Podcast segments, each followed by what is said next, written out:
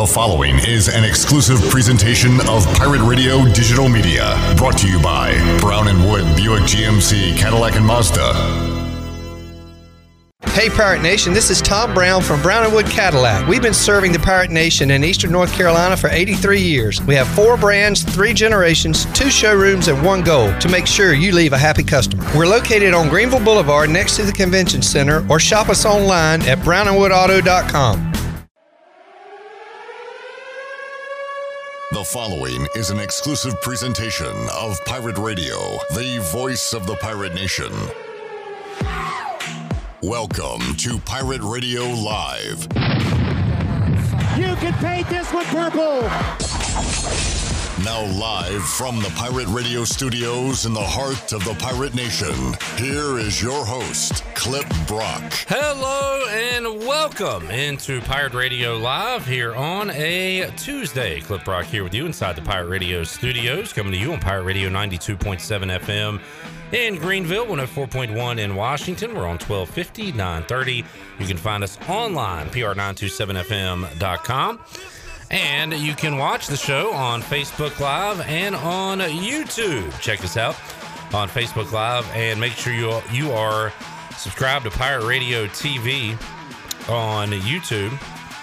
And you can watch this program starting next week. You can watch The Brian Bailey Show. Also, uh, all of our other great videos, Pirate Radio Trivia, all available there for you at our YouTube page. Am I doing this? Am I talking with my hands a little bit to start a little bit to start the show today? Uh, Chandler Honeycutt is here. What's up, Chan? What's up, Clipper? Good to see you back in your uh, normal chair, and great to see Shirley Rhodes back as well. Shirley. Uh, got a lot going on, but we appreciate your time and efforts. Yeah, good to be back in the chair again. Is it though? Yeah. Well, oh, she's uh, got a phone donuts, call. Donuts. Donuts. Sorry, I forgot to mute that. Right out of the gate. Ah, uh, I'm sorry. As I welcome you back in, the phone goes off. Shirley, uh, good to see you as well. Uh, and it'll be great to see Billy Weaver here in a moment, as he's going to join us right here inside the Pirate Radio Studios. Also, coming up on today's show, the prop queen herself, Ariel Epstein, formerly of W C T I twelve, now working up in New York uh, as part uh, as part of Sports Grid uh, with the FanDuel Sportsbook. You see her everywhere. She's on SiriusXM, uh, M S G networks. Uh, she does it all, and she is really good at baseball props. Uh, I think the last time she lost was when she was on the show with us. Like, well, I put the jinx on everything. Uh, but she's been red hot, so we'll uh, we'll see if she's got any plays for us tonight. We'll talk Major League Baseball, N F L, maybe some college football with Ariel Epstein later on in today's show. We will go around the diamond with Mark Brown from Camden Chat dot com, recap the M L B trade deadline, take a look at the A L East and all of Major League Baseball, a little Major League Baseball talk coming up at around four twenty. Steven Igo, the new dad, joins us at five o'clock via the Fixed N C Live line. We'll uh, talk about what he's looking forward to seeing at uh, E C U football practice, which begins on Wednesday. Players reported today. Practice begins tomorrow, so uh, we'll be covering that and keeping an eye on uh, if anything of note happens at A A C Media Days with Mike Aresco uh, making comments and talking. We'll have that for you as well in the next couple of days. So an exciting time, excitement time, as Mike Houston would say, as we get into football twenty twenty-one. If you missed the great chat with Mike Houston yesterday, it's available online uh, and in our uh, our podcast forums as well to go check out. We'll run uh, some Mike Houston cuts from yesterday later on in today's show. And uh, had a great chat with Alec Burleson yesterday. Congratulations to Burley, going from double A to triple A uh, as part of the Memphis Redbirds now. They begin a series tonight with the Durham Bulls, so uh, perhaps an opportunity to see Burley in the lineup uh, over in Durham taking on the Bulls. So uh, congratulations to Alec. We had him on the program yesterday. All right, let's get to uh, today's rundown, and we'll start with the latest on conference realignment, conference shenanigans, Big twelve shenanigans. So here's where we are today. By the way, I did see that the Florida State outgoing president came out and said Florida State has not reached out to the S E C. those reports are untrue, I, you know, I don't know who to believe, but you do have to believe that the S E C, if the S E C is interested, Clemson and Florida State are going to listen and uh, crunch the numbers and see what is more beneficial to them, to stay in the A C C or to join this super mega power deal the S E C is forming with the addition of Texas and Oklahoma. Uh, but the latest on the Big twelve is Bob Bowlesby and George Klavikoff, uh, the commissioner of the Pac twelve. I don't know how to say his last name. Klavikoff. I'm going to go with it's K L I A V K O F F. Klavikoff. Klev- it's the Big twelve. Klavikoff and Bob Bowlesby uh, had a meeting today and talking about a potential partnership between the Big twelve and the Pac twelve. Uh, this was reported by The Athletic. Uh, it does not signify an expectation of an official partnership to materialize, only that both commissioners are going over options about how to move forward uh, with Texas, Oklahoma leaving for the S E C. That according to The Athletic, and I'm reading this off E S P N dot com. So the Big twelve kind of their last gasp here, perhaps, before – say Kansas and Iowa State leave for the Big Ten, or they join a partnership with Mike Aresco and the A A C and form a, a giant conference. Uh, before that happens, maybe they try to get a deal going with the Pac twelve and say, hey, we can be uh, the Big Pac and have all the West Coast and the Central Time Zones covered, and we'll have our own mega conference to try to battle the S E C. I don't know how this is all going to work, but that is the latest story uh, today in the uh, the craziness going on in college athletics. So, Chandler, any thoughts? I haven't had much thought on, on this since it's come out. It's just all kind of confusing to me about who's what's going on. So I'm leaving my opinions to myself. All right. I don't have any. That's what what I'm saying is that I don't have any opinions on the matter, and that's fine. You know what? I think more people should be like you. You don't have to have an opinion on everything. There's nothing I can do about it. Well, that is true. You don't control it. But like on uh, on social media, on everything, there are certain people that, that have to have an opinion on every single story that I, comes that's not, out. That's literally not me. And, and it is okay to not care. Or it's to, not that I don't care. It's just I'm trying to wait until something actually. It's. I'm just saying it's okay to not care. It's also okay to care but not have an educated opinion and not put it out there. Right. It's it's fine. It's okay to, to just lay low. If it's not great for sports talk radio, but it's yeah. it's okay in the real world yeah. and on social media. Uh, all right, so there's uh, number one today on the rundown. All right, as we said, E C U reporting and uh, fall camp getting underway on Wednesday, and we're going to learn quite a bit early on. Talked about it with Ronnie Woodward yesterday that Uh, a couple of things. Who is who's the first team tight end? There's going to be one tight end on the field. Has Ryan Jones done enough to get in the coach's good graces and get him on the field quite a bit? Is it Shane Calhoun coming off a solid freshman year? Is it the transfer Aaron Jarman? Aaron Jarman. You still have Zach Bird. Uh, you got a ton of options there. Uh, what does the O-line look like day one with the ones with East Carolina football? Is Noah Henderson put right back in the mix at tackle coming off uh, a year not playing football? Um, how much bigger is Bailey Malovic? I'm interested to see that uh, with my own eyes. two ninety-six sounds big to me. That's yeah. what Mike Houston said yesterday. They talked about how just out of place he looked last year at the tackle position for East Carolina, thrown into the fire with Deontay Smith and Noah Henderson being out. I remember being at the spring game Uh, in March or in April or whenever it was, and being right there with the offensive line doing drills, and I already had, could tell the um, the improvement weight-wise that Bailey Malovic had had. Uh, and actually, he was kind of unrecognizable. If it wasn't for his number, I wouldn't know it was Bailey Malovic. So he's kind of grown into his frame a, a bunch, and um, that's good to see offensive line-wise. Who uh, I love Mike Houston's answer yesterday when I asked him about the running backs behind Mitchell and Harris, and, and my question was, who's who's number three? Who could potentially get some carries this year for East Carolina behind those guys? And he said that's up to them. And uh, well, okay, great uh-huh. answer. If you remember last year, and you know, we kind of thought that he was just being coy or, or didn't want to say, but we'd ask him, like, seems like he'd be asked every week, okay, who's uh, your number one running back? And, and he'd say, well, that, uh, we still got a few days of practice left. I'll let you know, you know, Saturday. Like, he really does. If it's if everything's even like that, if it's an even playing field, he leaves it up to how the guys perform at practice. And going into the year, we thought, okay, Penix is back. Mooney. Uh, Demetrius Mooney is the team's leading rusher from a year ago. This Chase Hayden guy was at Arkansas. He's got to be good. Right. And it all kind of played itself out, and the best, uh, the cream rose to the top, and that was uh, Rajay and Keaton Mitchell. Both two uh, true freshmen. So who who would that be no this one, year? And yeah, and no one, like I was about to say, there there could be another person, another true freshman or uh, uh, lower class lowerclassmen that can burst on the scene like those two did last year. There could be a running back on the roster better than those two right now, which is scary to think. I mean, I don't, I don't. If I had to bet on it, I would say Harrison Mitchell get the lion's share of the carries in twenty twenty-one. But then again, last year, if I had to bet on it, I would have said Penix and Hayden. So what the hell do I know? Right. You're saying I don't know anything?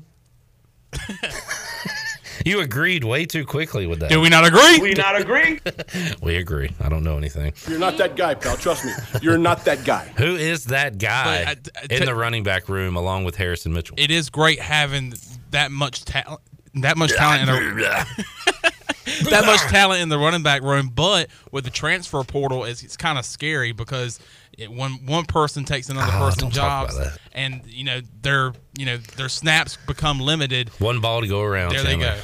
Yeah, that's uh, that's part of the reality though. But used to, it's like, man, the more the merrier. The more talent we can have, you know, the more guys we can mix in. That's great for our program and our running back room now. Oh, you, because there's going to be injuries. There's going to be fatigue. Yeah, that's a position where you need five, six guys. And I think we got him this year. Absolutely. We just don't know the pecking order. We don't even really know what they're going to do with Harrison Mitchell. I mean, I, I think it's going to be, and I'm basing this off nothing, Harris sixty forty, sixty-five thirty-five. You're saying Harris is at sixty-five percent? Yeah, I guess. But then again, I, I don't know. It could be fifty-fifty. That, yeah, I know. Well, I mean, what what would you think it was last year? Well, Mitchell had some big games uh, due to Harris being out. When it was just when Harris was healthy, that's a great question. I, I might throw that out to Igo if he has any more uh, insight on the numbers from a year ago. Like, and I guess I can look at some box scores, but when Rajay Harris is healthy, how many snaps did Mitchell get? And uh, I remember the what game was it? It was the Tulsa game that Mitchell really burst on the scene. Was that a game that uh, Harris was out, or was that a game that, that – no, they both were playing in that game. So, I think we saw a lot of uh, of a mix there between those two. When you go by and, the end of the year, one twenty-eight, one twenty-eight carries for Harris, eighty-eight for Mitchell. Uh, Mitchell caught a lot out of the backfield as well, too, right? Yardage, six twenty-four to four forty-three. Harris just four touchdowns. Mitchell had two. Receptions-wise, uh, Harris had six catches. Keaton Mitchell – had eleven catches. So, uh, yeah, kind of doubled them on catches there. They both had one receiving touchdown. Um, and, again, uh, yeah, we don't know how these guys are going to be used every day on Saturdays. Um, also, I'm interested to see the D-line. Who is – I think we know at this point, D'Abreu. D'Abreu. As we, we, Mike Houston called him. I noticed that yesterday. I noted that. We have had some discussion on Rick D'Abreu slash D'Abreu slash D'Abreu's name. It's D'Abreu. And he went with D'Abreu, right? That's what he said. And I'm I'm going to trust the head man in charge. Yeah. Uh, that it's D'Abreu. I like D'Abreu, though. Rick mean, D'Abreu. Yeah, I think we said that, too. I think Augie pointed out because of former uh, Philly slugger Bobby Abreu. Yeah, um, I remember him. Rick D'Abreu. That sounds really cool, too, though. It just doesn't really Double. match how it looks. Right. I don't know. Um, so Elijah Morris is another guy. Him and Elijah Morris, I think, are pretty – you can pin them in with ink. How about behind that? Billy Weaver is joining me on the show today, uh, just not in studio. Billy, what do you think? Yell really loud. What do I think about what? Well, it sounds like the voice of God. I like that. All right, uh, Weaver, you can join us anytime. Feel free. Um, so, uh, but who's behind Morris and D'Abreu uh, there at the D-line position? Those are uh, some things to look at. Linebacker, D Bs. I think they're loaded this year. They're loaded with players. Now, how good are they going to be, we'll see. But the linebacking crew is really got oh, me. Holy ex- crap! We almost almost had an OSHA incident. Uh, what incident? OSHA. OSHA. Okay. Oh. Do you know what OSHA is? Um, that, uh, I don't know what it stands for, but I know in construction you have to have OSHA standards and all that. We stuff. did not give Billy a hard hat when he entered That's today. That's it. Yeah. Caught it on film. Yeah. How you like my hat, by the way? I like that lid. Whoa, old throwback, school. Huh? Right? I found that. I found this today. The old Pirate was, Radio twelve fifty and nine thirty. I was looking through some boxes and found some stuff. I was looking for my Super Bowl credential from fifteen. And uh, wait, what? My Super Bowl credential. Oh, from two thousand fifteen. Yeah, yeah. I thought you meant Super Bowl fifteen. Damn, Billy. I am that old. You got started early in the biz. All right, what year was that? Super somebody, Bowl. Somebody Google it real quick. fifteen? Super Bowl fifteen. What year was that? What do you think? That right off the top of your head, what do you think? Nin- I'm going to so say Super nineteen seventy-two. Bowl one was what? Is no, this, it's got to be after that. Be after Super that? Bowl one was sixty. sixty Was it late sixties or mid sixties? Okay, so I'm saying if Super Bowl fifteen, maybe eighty. I'm gonna say eighty-one. eighty. I'm gonna say eighty-three. Okay, eighty-three was, but eighty-three was the Redskins. Redskins Dolphins. Uh, so what what Super Bowl was that? sixteen, right? Shirley, eighty-one. That was right. Good Boom. Call. Good call. Boom. So who was that? It was the Raiders and the Eagles. Ugh. The Raiders. All right. Ron Jaworski playing in that game. Anyway, uh, I tell you what. How do we get on that subject? Shout out to uh, the hat makers. That's a good gold. It is. It's a good hard gold. to do a gold. It is right? a good gold because you know we've talked about this before. The E C U gold is more yellow. Yeah. Um, I like J M U's gold. Yeah, they're right. purple and gold. Their their colors are awesome. They look it's it's royal purple and old gold, which is E C U's official colors. And I think this hat, this lid here, is more more gold, true gold. We've always knows how to say words that sound like curses that aren't. That's a true pro. That according to Tony Dunn. Uh, OSHA. I get it now. Got. You didn't get no, it. We, no, I didn't get it. Me when, and Clip both looked at each other. Did like, you just say OSHA? Wow. Wait, I do you just got that time that. We've called in? We, can we play I just, that? I just got oh, that. Oh, no. That. I don't know if I still have that or not. When you told me to, uh, what did he say? Well, remember that we decided that we shouldn't play it again because it sounded so familiar to the word. He was trying to say it was good to speak to you. But it sounded and it like sounded, it sounded because the phone cut because out. Because there was a dropout in the phone. Yeah. And it sounded signal. very much like you were telling him F you. Wait, did something happen that I'm not aware That's of? So funny. Uh, Billy Weaver is here. We're talking uh, fall camp opening up tomorrow, Weave. Yeah. All right, let's get underway on Wednesday. That's going to be fun. Yeah. It's, it's nice going into a fall camp where it seems a little bit more like normal, I guess. There's still things going on, but as far as the football goes, right, right. I think over there, like, it's it's normal. Yeah, and that's good. You know, you can start honing in on, on actual football and not worrying about all the extracurricular stuff outside of, of football. So I, it's going to be fun. Right? It's going to be real fun to follow and go through uh, through camp and, and see, uh, you know, some of the guys making some noise over there in camp.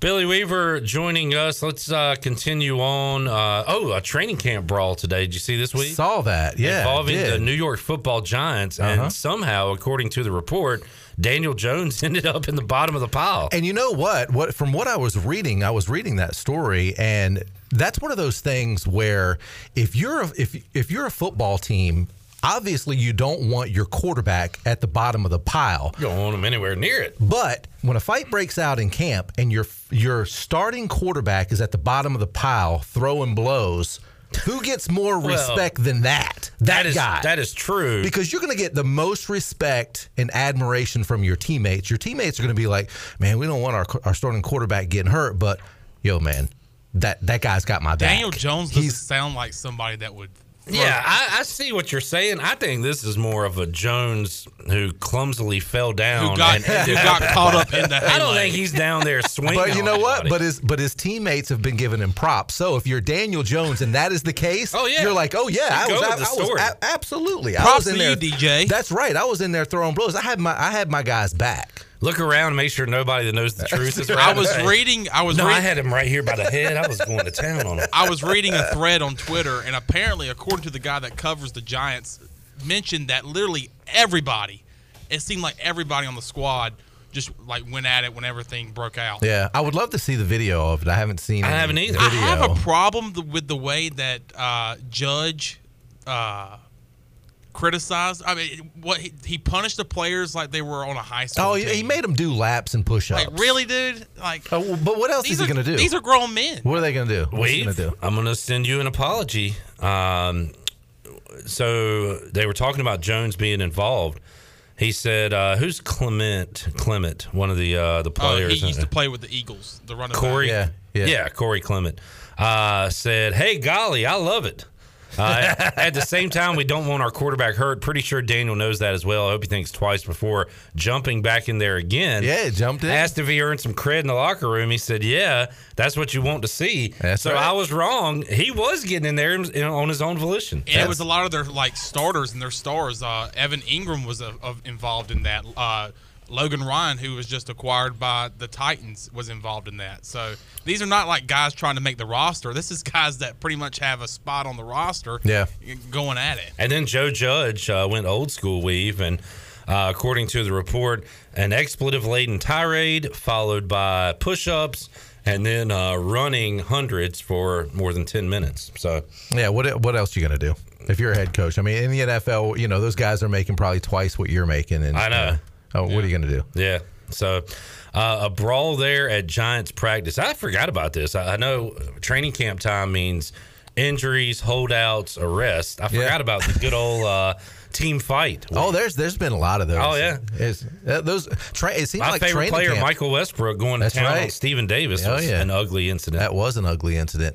Speaking of ugly incidents, there was an incident at the uh, Carolina Panthers training camp. With uh, with a guy getting cut after uh, a, a waved, bat. yeah, immediately. So, who are do you know these players, Chandler? I know Keith Kirkwood. Yeah, well, he played for Matt Rule, Matt Rule. at at Temple, so I'm oh. sure Matt had a little bit of. There was probably a little bit of yo, that's my guy mm-hmm. kind of thing, and you you almost took him out. I want like, to say literally. Keith, I want to say Keith Kirkwood was trying out for the squad last year. Well, uh, he was and, hurt last year, I think, and yeah, and was hurt. Um, Let's see. And then the J T, I don't know how to say his last name. It's I B E. I B E. Ibe, Ibe, Ib. He he played at South Carolina, um, but took a abs- uh, took a shot at his head. Trying and, to beat D J Swearinger, and, and, another uh, South Carolina Gamecock. And was asked to leave practice, and later on, as soon as he got to the locker room, they said, pack your bags, you're done. Yeah. Matt Rule um, said, quote, completely unacceptable, unacceptable, not what we'll do. He said, I don't want anybody to get hurt, so...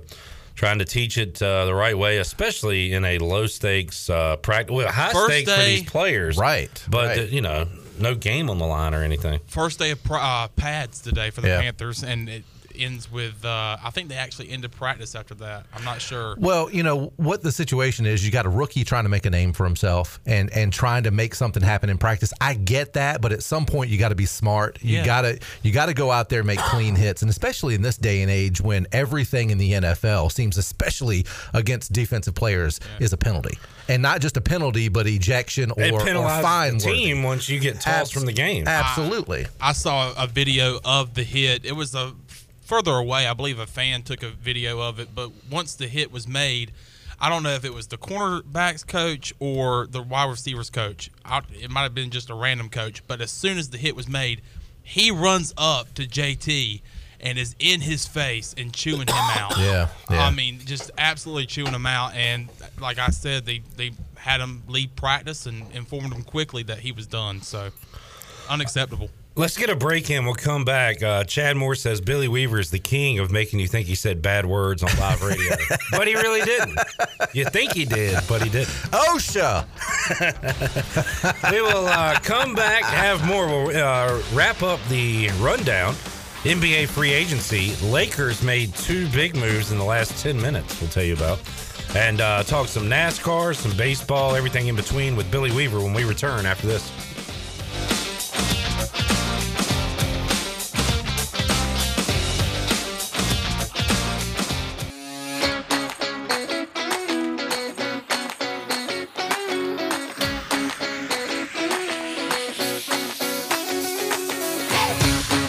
You're listening to Hour One of Pirate Radio Live. This hour is brought to you by University P C Care, your local tech support experts for all your personal and business needs. Visit university p c care dot com to learn more today. Now, back to the show. Welcome back. You've worked hard to start your business and are working even harder to make it successful, and that's why it's important to have a bank in your corner when you need them. As the business world throws you curveballs, Select Bank and Trust is here to be responsive to your needs. Select Bank's team of local bankers can make local decisions and cares about you, the customer. Get the business services that are right for your business today with Select Bank and Trust. Bank local, bank select. Now let's head back in to Pirate Radio Live. Here's your host, Cliff Brock. All right, Billy Weaver joining us here inside the Pirate Radio Studios for one more segment. Shirley Rhodes, Chandler Honeycutt. I am Cliff Brock. And uh, real quick, Weave, I know you don't follow the N B A much, but this is the best part of the N B A calendar year, the offseason, the draft and free yeah. agency. It's better than the games a lot of times. Uh, apparently, the Hornets thought they won the draft last week and decided to take free agency off. They haven't done anything. Uh, the Lakers have, and the question was after they brought in Russell Westbrook, okay, who's going to shoot? Well, maybe they found some shooters. Uh, the Lakers have signed Carmelo Anthony to a one-year contract. Wow. Yeah. So they, they add him to the mix. I also saw uh, Malik Monk. Did I see Malik, Malik Monk? Monk? Yeah, is on the move now.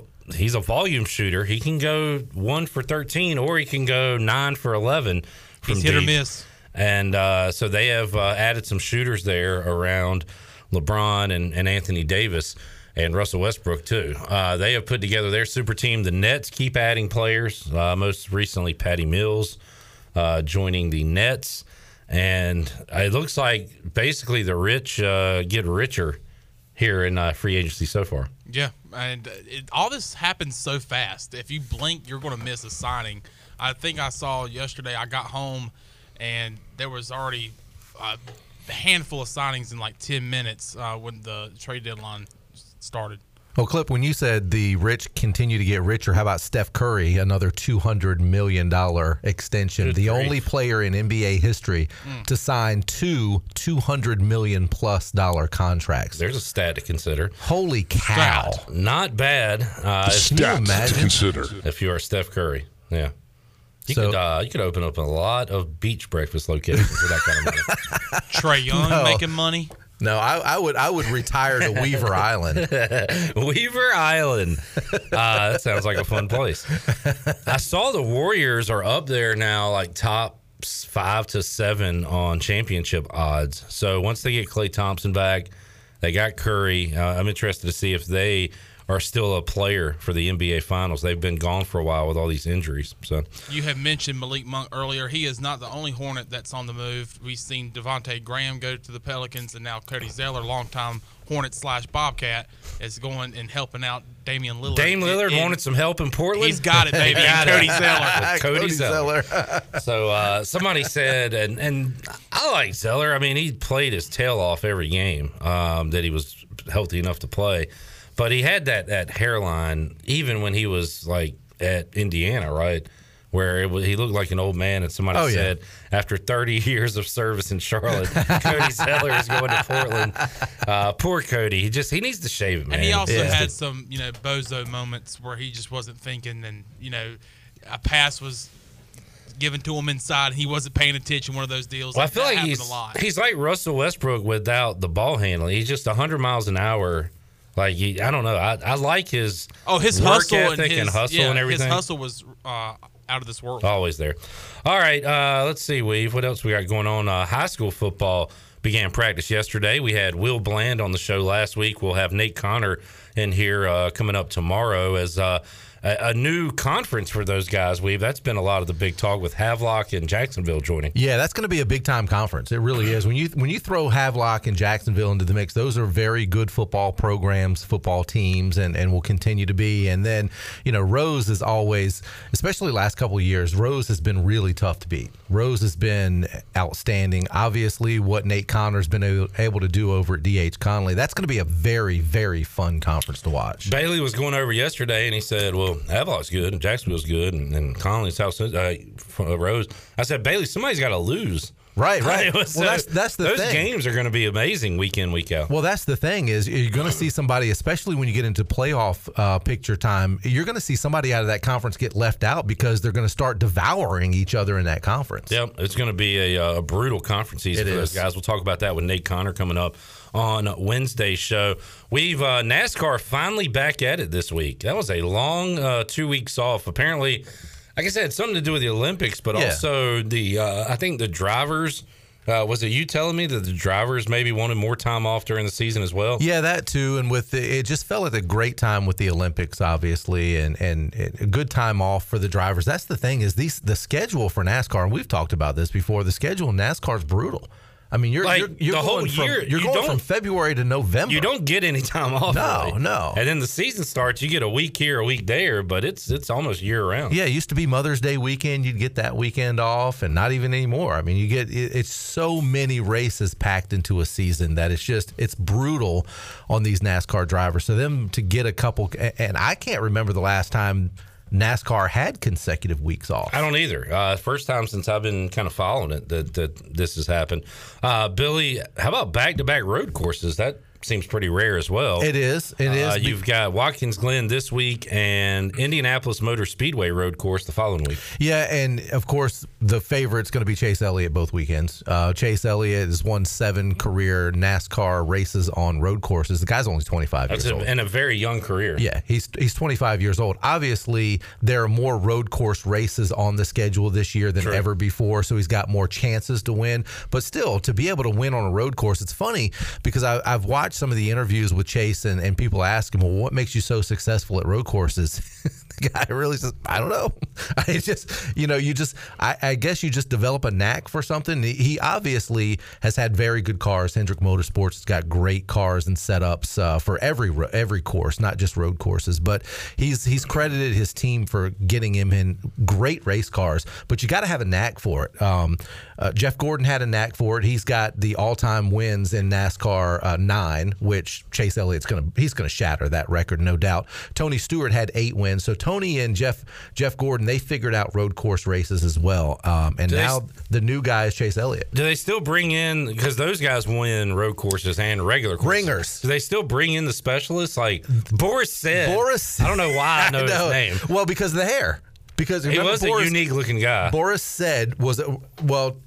It typically, and I don't I don't mean to generalize, but for the most part, if you look at race car drivers, typically they're smaller guys. Jeff Gordon's a small guy. Chase Elliott's a small guy. They're they're compact. They're in those those race cars. For the most part, there's not a whole lot of drivers that are big, tall guys. Boris said, I think, was like six two, had the big um, kind of Uh, curly like hair, a, a mini fro, mini fro, big going teeth. On. Yeah, everything's yeah. big. He about was just this fella. He looked like a character. He did. He, yeah. he was a character, like in uh, Talladega Nights or something. Oh, absolutely. Like I, he should have been in Talladega Nights. Yeah. As a matter of fact, he's got a Will Ferrell look to him. Because remember, Will, Will Ferrell had the kind of yeah, fro yeah, yeah. going on. So uh, in but, old school, he looks like he looks like Will Ferrell in old school. Is it may is like A J Allmendinger? Does he come up and run those? Do, like, do they have any they, guys like that anymore? Not so much yeah. because some of the, because what has happened is the NASCAR regulars, the guys that are really good on the circuit year-round have become very good road course racers right. as well. So you don't have those ringers and specialists that come in as much anymore. There are a few of those guys that are still around, but not as much. So what did, like, uh, like Dale and, like, the, the legends, how did they do at road courses? Did they even, did they like them, dislike them? You talking about them? Dale Earnhardt, yeah, like, senior? senior? No, they hated him. Yeah. It was like a gimmick or something, like, yeah, well, this ain't they, racing. And that's whatever. The thing is, you know, and I had never been that much of a road course fan because of the fact that I like to see passing. I like to see, I don't like to see, all right, and I kind of equate this to, I don't like fishing at all. I like catching. Mm-hmm. There's a difference. Sure. I like racing. I don't like blocking. Does that does that make sense to you? I got you? Because when you're racing, there's passing, there's strategy and all this. When you're on a road course, if you qualify first and you're out front, you're basically blocking the guy behind you the entire time. You're keeping him from going around you. There's so many so many road, road course races that have one or two turns where you have an opportunity to pass in those turns, and that's basically it. So you could have a better car than the guy in front of you, but you can't get around him. To me, that's not racing. So I, I like I like racing. I don't like blocking. Uh, C. Brooks on Twitter says you see more road course ringers in the Xfinity series on those weekends. Yeah. So yeah. I'll, uh, okay, I'll be tuned into that as well. All right, uh, Billy Weaver joining us. Weave, uh, Kenny said he was, uh, he enjoyed some Billy's Beach breakfast. Yeah, Kenny Curlings came down and said, hey. Said he had a great breakfast on Sunday morning at the beach. He got rained on, too. He, and he said, thank you for letting him ride out the rain. Yeah, yeah. So, uh, so there you go. Uh, so Invited him into the uh, friendly, tight confines of the food truck. It's uh, not a whole lot of space in there. What's the so. capacity in there? A three. Okay. Yeah, that's it. And the fire marshal has to come in after that? that's it. That's hey, it. Is there four people there's, in there? If there's four people in there, you got to shut it down. So that's going well for you? It is. It's going, it's going really well. And uh, we'll be uh, – not – Troy doesn't like when we uh, – make announcements without him doing the announcing, but right. uh, we'll just say we'll be seeing some of Weaver, more of Weaver this uh, football season that, at Pirate gonna, Radio. Yes, yes, that's going to be fun. Official announcement coming later. I, I can't stay away from Pirate football. yeah, it's just it's, it's no way. Just when I you can't. think you get out, they. they what's oh the, yeah, what's it was the phrase. Just just when they just when uh, you thought. You could get out. They they reel you back in. Is that Godfather? It's something. It's something like that. that and we're it's not one of those. Well. It's, uh, it's one of the Godfather movies, right? Uh, it's a mafia movie. I think it's. I think it it's could Godfather. be Godfather. Uh, Chad Lovebore said, "Race for Monster Energy." His tagline was "Case for a race. Sell a case of Monster, and he got the race." Oh, does that mean like if you keep buying Monster Energy drink, drinks, they'll have enough money so Boris said can get in a race? I don't know. Anyway, Boris said, our uh, our athlete of the day here on uh, P R L. We've uh, we will talk to you next week, man. All right, man. I'm now I'm going to watch uh, Sports Center here and see Dak Prescott has taken a step back and returned from shoulder strain. Ah, what a shame. As a Washington fan, I hate to hear that. You hate to see it. Uh, we will return and wrap up hour number one. Ariel Epstein going to join us at four o'clock, the prop queen. Hey, tell her I said hey. I will. She has made, I tell you, Billy, it's probably not great advice uh, to give. Zach Maskovich did the same thing to kind of just get out of the business with no plan. And they both did that and kind of both got lucky, Zach in Orlando. But Ariel has carved out quite a niche uh, with what she's doing gam- in the gambling world. Yeah. And is a rising star. So maybe I can her. follow suit. Maybe I can get some tips from Ariel, Ariel and Zach. And Zach. Yeah. Yeah. Two of your mentors, I'm I'll be, sure. I'll be calling you later. uh, we'll talk to Ariel. We've got Mark Brown, Camden Chat dot com. Coming up later on, and Steven Igo, the new dad, uh, will join us as well. Yeah. Take a timeout. Come back. More to go after this.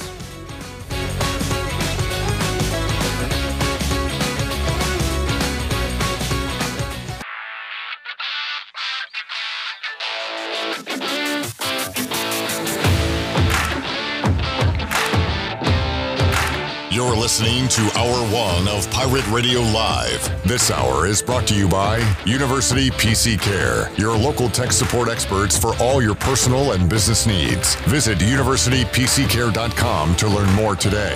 Now, back to the show. Welcome back. Are you in outside sales and looking for an opportunity to increase your earning potential? CopyPro has been in Eastern North Carolina for over forty-five years. It continues to grow each year, and they are in need of more sales professionals with a desire to potentially make a six-figure income. Do you have what it takes? Visit copy pro dot net today to submit your resume and to learn more. Now let's head back in to Pirate Radio Live. Here's your host, Cliff Brock. All righty, back with you on Pirate Radio Live. Uh, one more second to go here in hour number one, and I don't like talking about COVID, but it's still a factor as far as uh, when the world of sports uh, comes. And I am a sports fan. I want to watch games. I want to see fans in the stands at those games.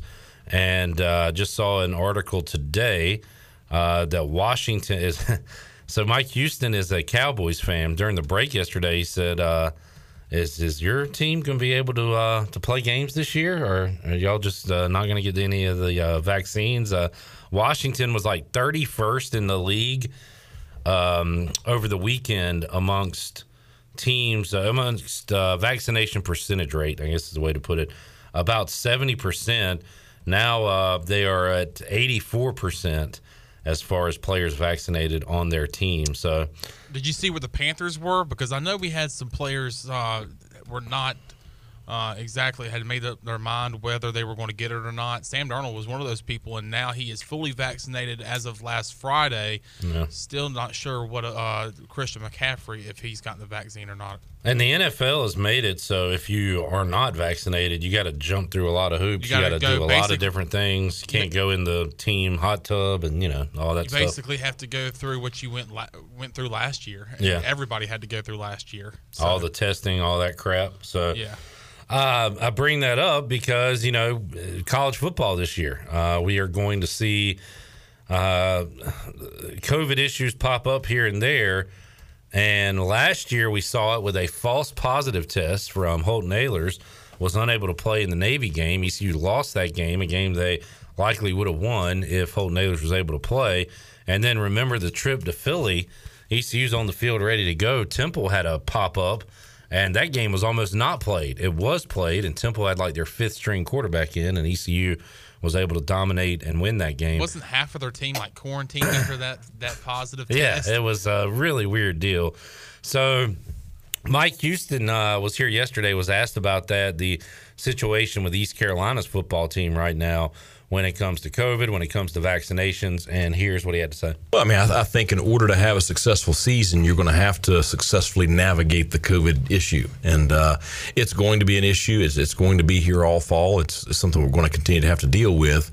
Uh, but, you know, I always say control what you can control. And that's uh, a, been a big factor with, uh, you know, the players all spring and summer. Um, and, and they've done a great job. And we, we you know, I sit here today, I've got one hundred twenty-one of them vaccinated. Uh, out of one hundred twenty-five total. Wow! So you know we've only got we got one scholarship player that's not vaccinated right now, and um, you know I'm still talking to him. It's just I've told him I said if if you, if you choose to not take the vaccine, then you are going to have to be prepared to adhere to you know very strict COVID protocols yeah. throughout the fall because you know you're going to have twenty-nine thousand, thirty thousand, whatever it is, you know, college students coming back to our campus in a couple of weeks. And, you know, they've been sitting quarantined for a year. I mean, you can imagine what that's going to be like. I mean, yeah. it's going to run through our campus like wildfire. Yeah, it definitely could. And it, it you saw what happened to N C State baseball yeah. at the College World Series. Right. When if it affects your team, uh, you're going to be out of luck. Well, and if, and if you test positive, you're going to miss at minimum two games, maybe three. And, uh, you know, that's devastating for, you know, someone. You, you start back, I mean, you're starting starting over again. Players is one thing. What about the coaches? What about the staff? You know, the people that are around them all the time? Co- coaching staff is all fully vaccinated. So, um, you know, hopefully you don't have any issues there. I mean, you, you hope that, you know, the vaccine prevents any of us from, you know, contracting the, the virus. Right. Um, you know, even if we do, then, you know, it's going to be a lesser Uh, you know, reaction to it, but you, you hope you're able to avoid it with that. So, but uh, yeah, everybody's staff-wise, we're all vaccinated.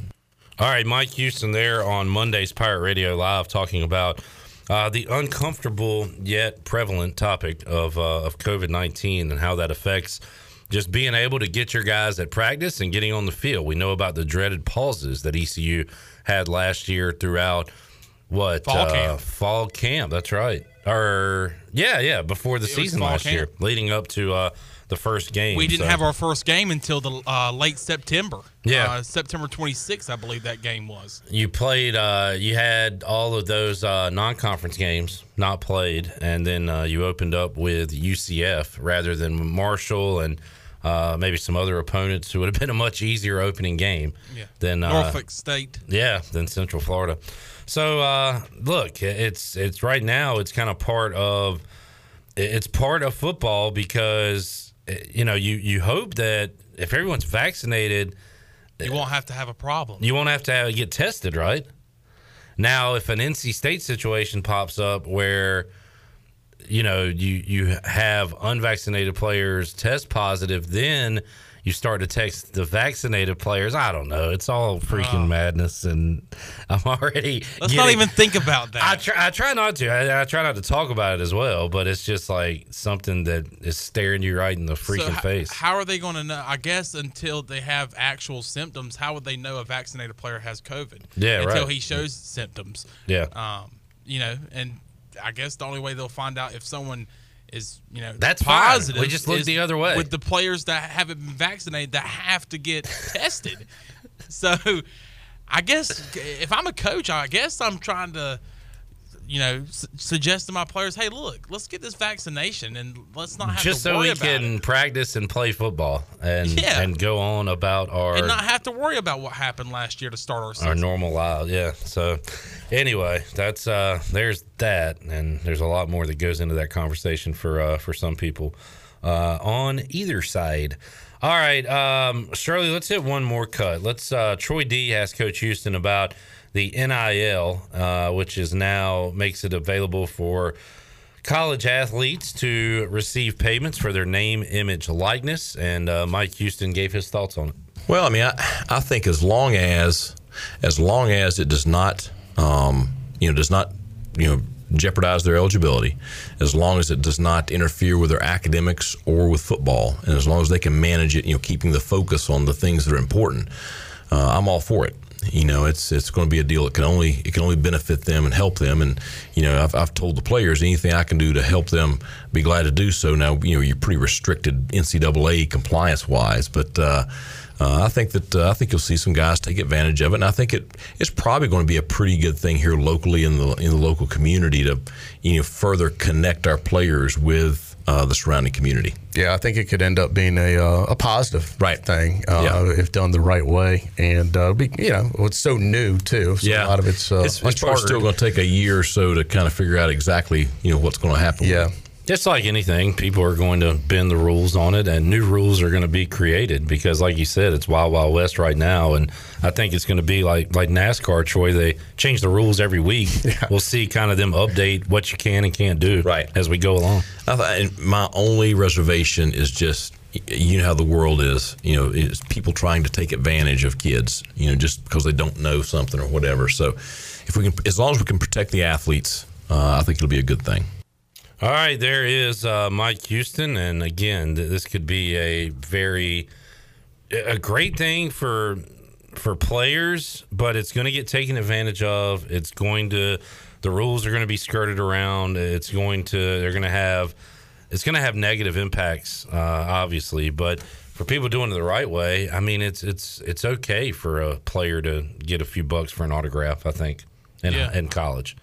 The problem is, like Mike Houston said, you've got people who take advantage of this situation like they do every situation, and uh, it's going to happen, and I think rules are going to be created on the fly uh, throughout the year and maybe even the coming years when it comes to what is and isn't uh, uh, eligible to do when it comes to N I L. It still just hits me that the quarterback at Alabama, who hasn't even took a snap yet, is already making, you know, what, a million dollars? How about the dude, yeah, getting paid uh, more, about, more than Mike Houston. And think about how this is going to do for recruiting to places like Oregon, where, a, you know, an alumni of the university is the founder of Nike. I mean, think about the deals that are going to be sent out there. Yeah, the good teams are still going to get players, but uh, good players like it's always been, maybe even more so. So basically nothing's changed. Well, uh, yeah, I mean... The, the good is still going to be good. The bad is still going to claw their way up to try to be decent. I mean, that's the way I look at it. Um, but, and how about the story we had yesterday of the Texas high school quarterback who is skipping his senior year of high school? Man, I had a lot of fun my senior year of high school. All the parties and, and hanging out with buddies. Yeah. Uh, then again, if I could make like a million dollars, yeah, I probably I was about to say, said, did you have a chance to make a million dollars? Hey, uh, friends, I'm out of here. I'm gonna go make new friends. I'm gonna go buy some new friends, and with my newfound monies, they would probably be like, okay, they would understand. But he's going where? Uh, he's gonna be a Buckeye. He's gonna be an Ohio State Buckeye, and he's enrolling uh, as a what would have been a high school senior. And to go ahead and start his uh, college career. So, it's, you know, it's a whole new world. All right, uh, let's take a timeout. When we return, We'll talk some gambling and some uh, baseball, some football with Ariel Epstein, formerly of W C T I twelve, now with Sports Grid, FanDuel. She does it all. Uh, we will talk to her when we return on Pirate Radio Live here on a Tuesday after these words.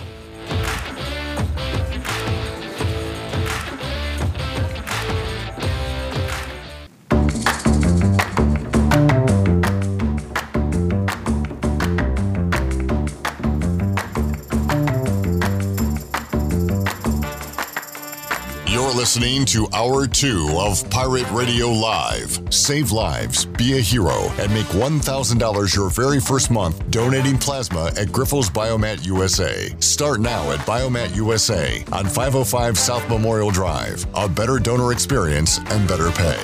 Now, back to the show. Welcome back. Do you need custom t-shirts, apparel, or promotional items for your business, organization, or event? Keep it local and print it local with University Sportswear.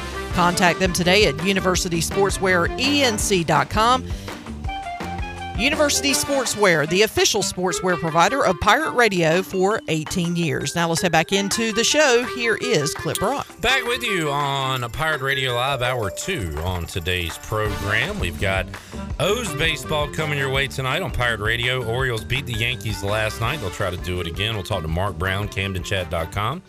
Coming up uh, later on this hour, we'll talk some baseball right now with Ariel Epstein, who joins us on the Fixed N C Live line. You remember Ariel from her days at W C T I twelve, and now she is doing it all up in New York. Uh, Sports Grid, FanDuel Sportsbook, SiriusXM. Ariel, uh, your resume is too lengthy. I don't even know how to promote you anymore. So what do we need to know about what you do? First off, thanks for having me on. I have a feeling because Brian North is on vacation that you guys decided to have me on in his place. But it makes sense. I mean, everyone always thought that if we're going to talk betting, that I would be the favorite to replace him. It makes a lot of sense. I did not even know he was on vacation. Thank you for that tidbit, Ariel. I think he is. I'm pretty sure he's actually going to see his parents. Okay. And I'm trying to convince him to come stop by and see me. So we'll see if when he's driving through New York, if I'm important enough for my former boss. we shall, I would not bet on it. Uh, to, no, me either. To steal a phrase. Two kids with him, and he's had enough girls between the wife and two daughters. True, true. He wants to deal with me. But you guys can catch me at SiriusXM Channel two oh four on the morning after, nine a.m. to noon Eastern Time, all over the Sports Grid Network and Sports Grid uh, on social media as well. Yeah, best thing to do uh, certainly is follow Ariel on Twitter at Ariel Epstein. Uh, she puts out picks, props every day. And Ariel, you are your money. I, I want to say the last time you were blanked probably is when you came on with me and gave me two losers. And that is my fault because I just jinx like everything I touch, because every other night you're absolutely killing it. Great. That really makes me feel good about coming on here and giving out some Major League Baseball picks today, Cliff. I'm going to hang up now. No, here's what we're going to do. We're going to give it one more shot. If you go over this time, I'll know it's me, and I'll never have you on the show again to jinx it. We're trying to. We're going to break the streak this time, though. You're going to give us some winners. All it's going to be all good. I hope so. I mean, I hit both my bets yesterday, which scares me a little bit for today. Usually if I get too hot, yeah. It has to cool off at some point. I am looking towards a few bets that, see, like the last time that I went cold in baseball was a few days ago. I had a bad day, which happens. It's baseball. It's very tough to predict. Then I decided instead of continuing to go cold on my own picks, I decided to tell a friend of mine who was on a hot streak. So I figured one way or another, either he was going to go cold or I was going to heat up again, and I took his pick. And ended up heating up again. So huh. That's going to be my new tactic if I go cold. All right. There you go. A little advice uh, from Ariel Epstein. Uh, Ariel, let's. Uh, I wanted to talk some football with you, but uh, while baseball is happening at the moment, we can dive into that. And I, I think I've asked you this in the past. How do you separate your Yankees uh, fandom from gambling? They lose to the Orioles last night. Uh, odds are they're going to bounce back tonight, although with that, you know, giant price you got to pay, I don't know how uh, comfortable you'd be taking the Yankees, but how do, how do you kind of balance that, Ariel, with your, your favorite team in gambling? Well, what's crazy, too, with the Yankees is Garrett Cole, their ace, was supposed to start yesterday, and it was minus three fifty. Then Nestor Cortes ends up taking over because Cole, got, Cole was positive for COVID, and the line dropped to minus two ninety. now it's Gill, who is coming, getting brought up from the minor leagues, and now the line's minus two twenty-five. Still a massive price on the Yankees against the Orioles. The Orioles haven't been that bad. They just won last night. Yeah, the preconceived notion is that the Orioles would lose today. They're not great off a win.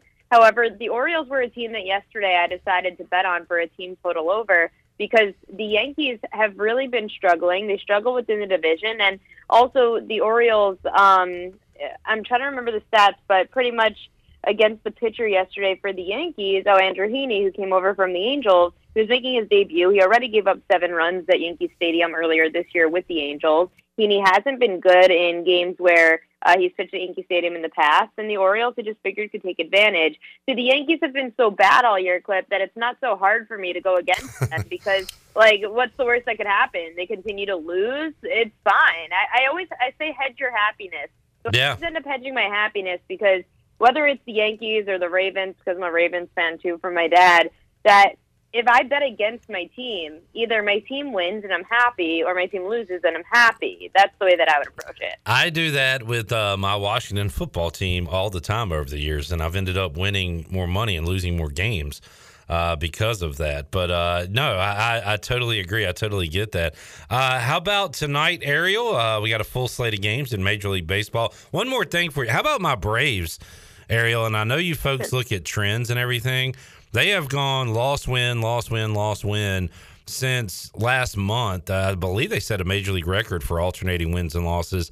So tonight they got to win, right? I mean, th- this is science at this point. They're going to keep the streak going. They're going to win since they lost their last game.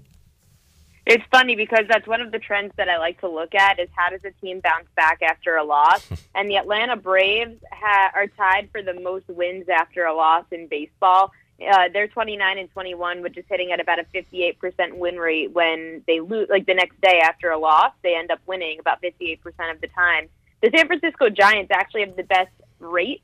They're hitting at just over sixty-nine percent, the Giants, after a loss. They mm. always seem to bounce back. twenty-seven and twelve overall this year for the San Francisco Giants to bounce back off of a loss this year. But you're right, the Atlanta Braves doing similar. Unfortunately, actually, you know what? I'm going to tell you something that I think will make you happy, Clip, because the Atlanta Braves, even though they're three and a half teams back of the Mets for the National League East, the Phillies have the second best, or in the second spot, they're two and a half, and then the Mets are the front runners. They're minus two ten, the Mets, to win the National League East. Yet, even though the Braves are in third place of division currently, they have the second best odds to win the National League East. I think hmm. you'd like that.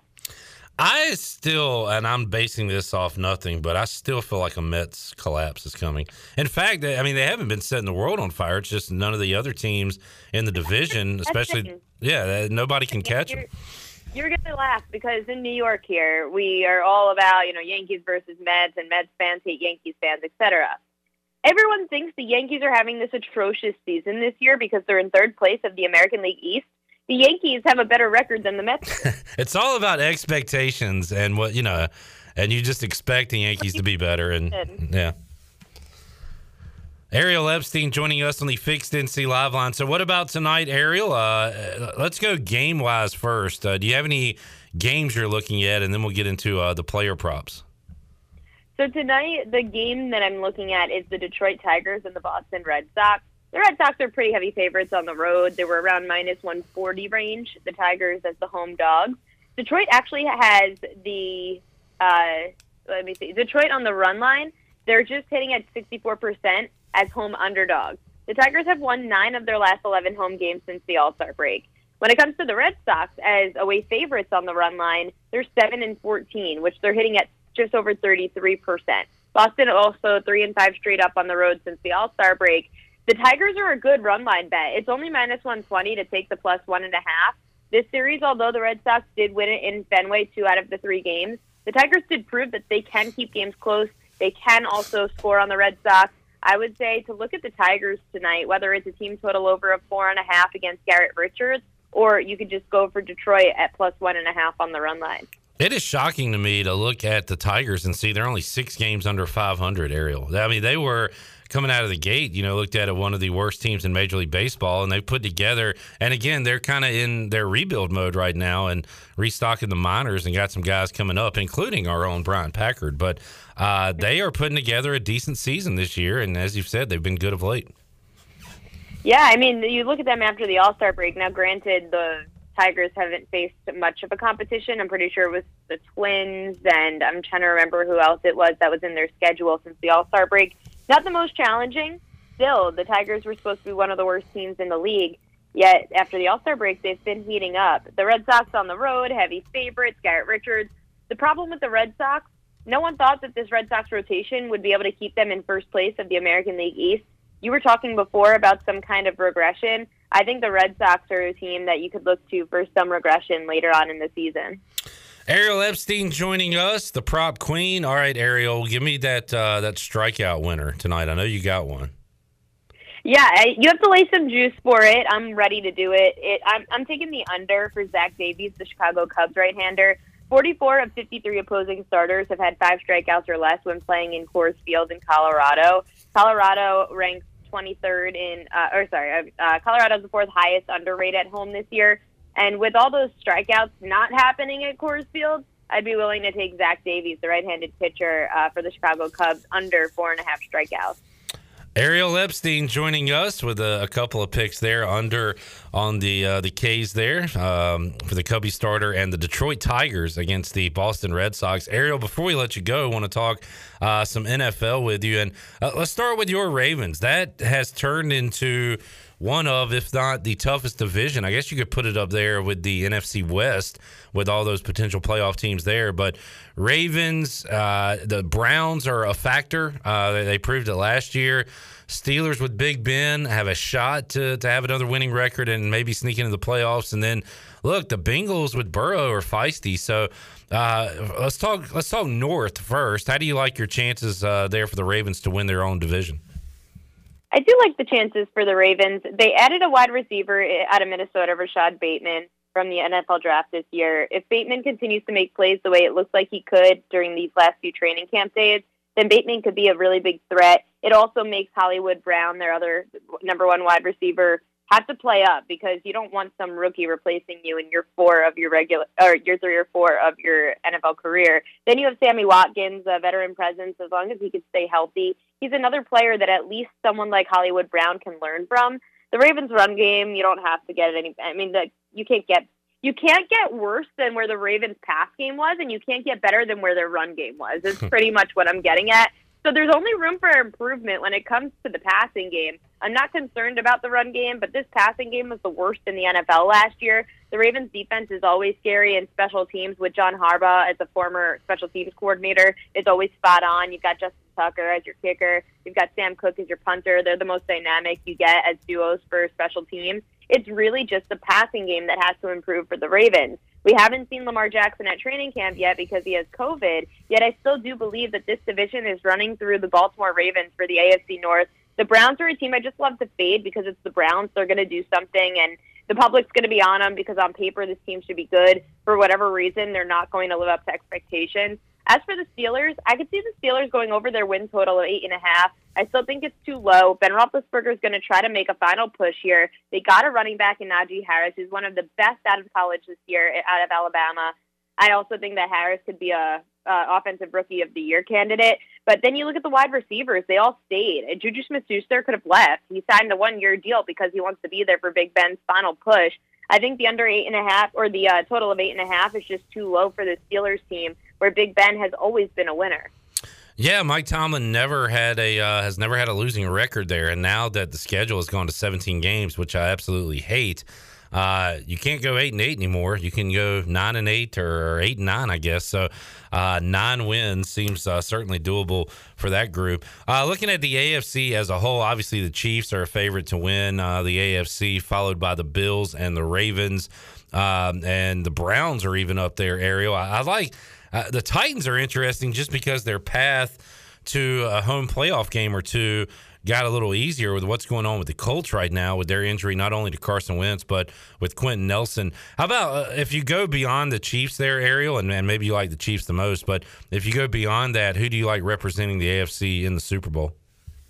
I like the Buffalo Bills representing the A F C in the Super hmm. Bowl. Listen, Clip, we have gone through so many different curses that have been broken in the last five years. The Washington Capitals, the uh, Chicago Cubs, even in the last twenty years, the Boston Red Sox. Hmm. There's been so many curses broken in sports. I want to see the Buffalo Bills curse broken. I want to see the Bills win a Super Bowl. It shouldn't be too challenging if you just get better at defense.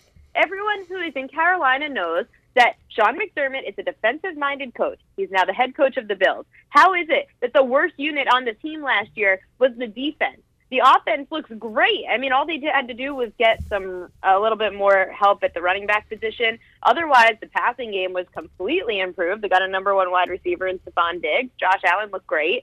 The defense was the only thing. If the Bills' defense from two years ago was the Bills' defense of last year, that Bills team should have won a Super Bowl last mm. year. If the Bills just continue to improve on defense, which shouldn't be too difficult with a defensive-minded head coach, the Buffalo Bills at ten to one is a good bet to win the Super Bowl. Ariel Epstein joining us on the Fixed N C Live line talking football. Ariel, any other uh, props you have in mind for the N F L? As uh, we are just a couple days away from the first preseason game. So uh, time to start getting ready for fantasy, time to start getting ready for the season.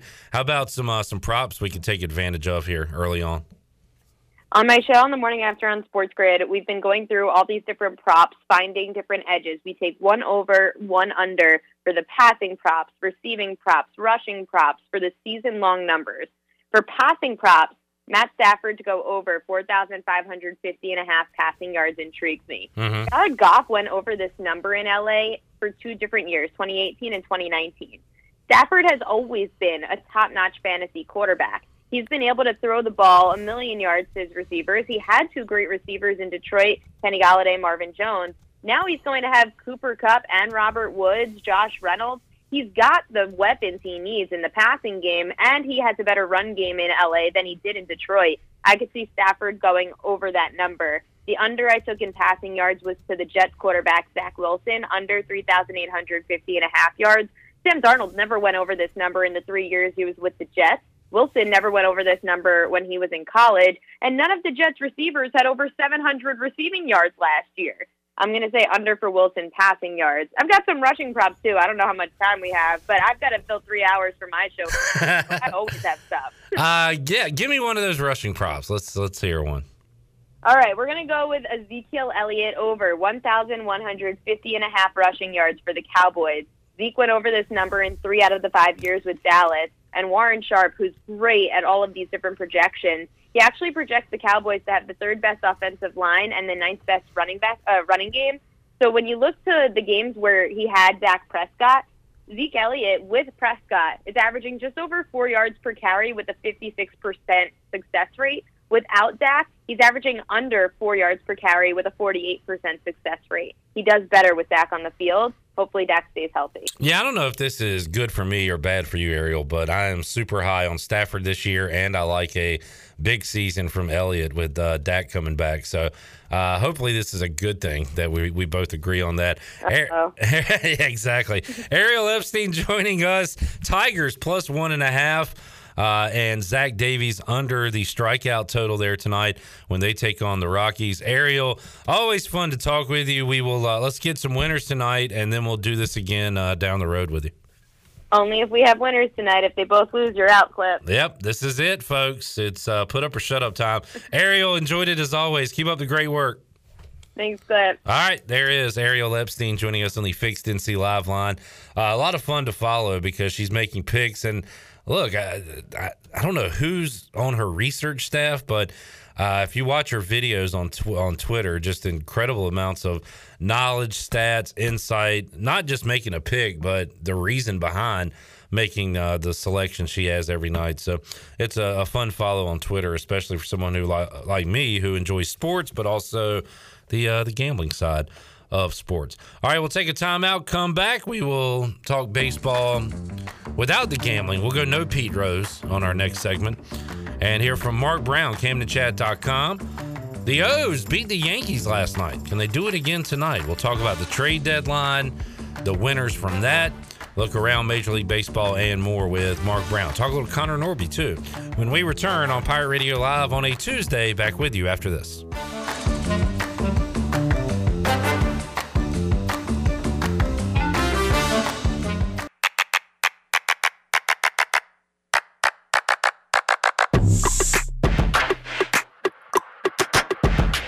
Whoa.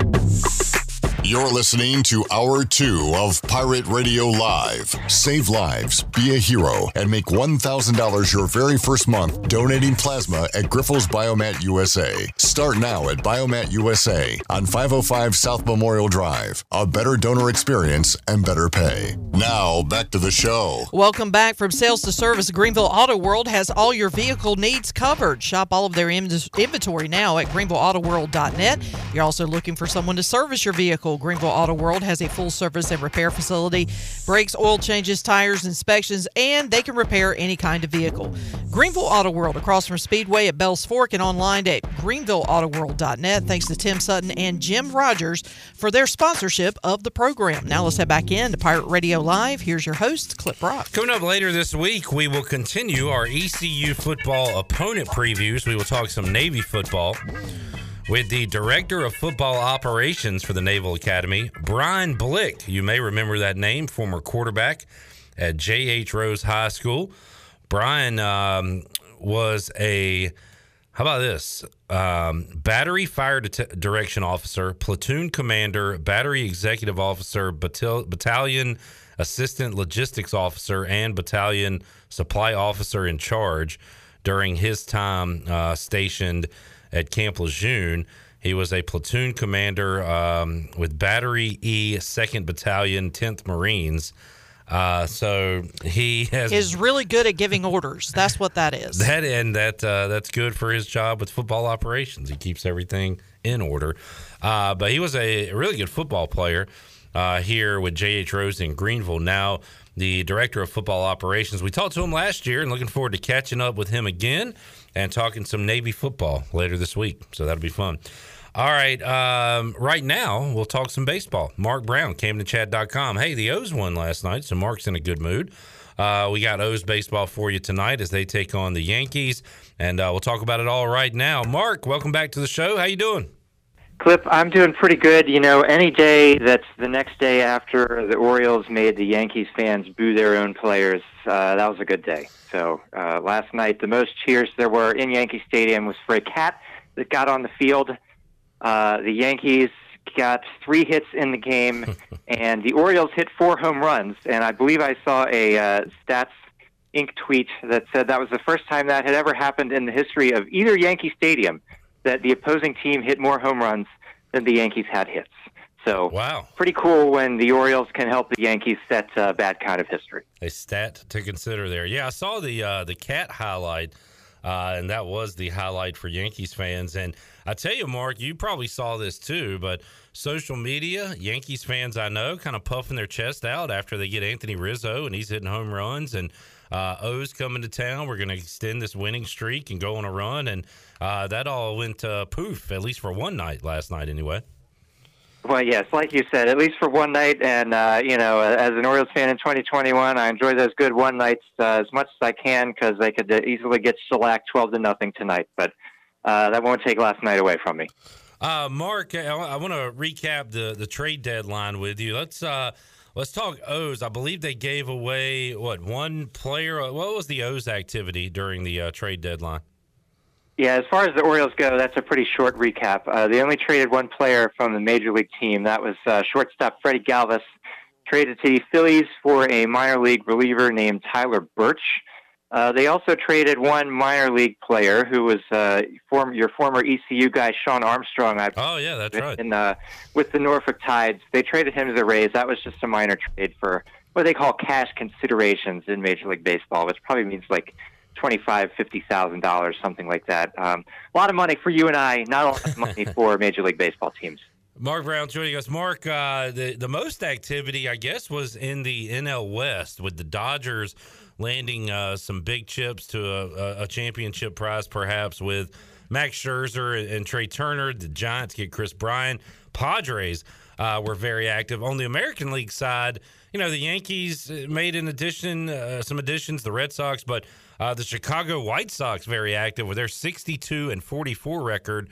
And uh, they are steamrolling the A L Central. They're going to, you know, be at home for the playoffs, uh, Mark. And they uh, were they the most ag- aggressive team in the A L, or, or am I missing somebody?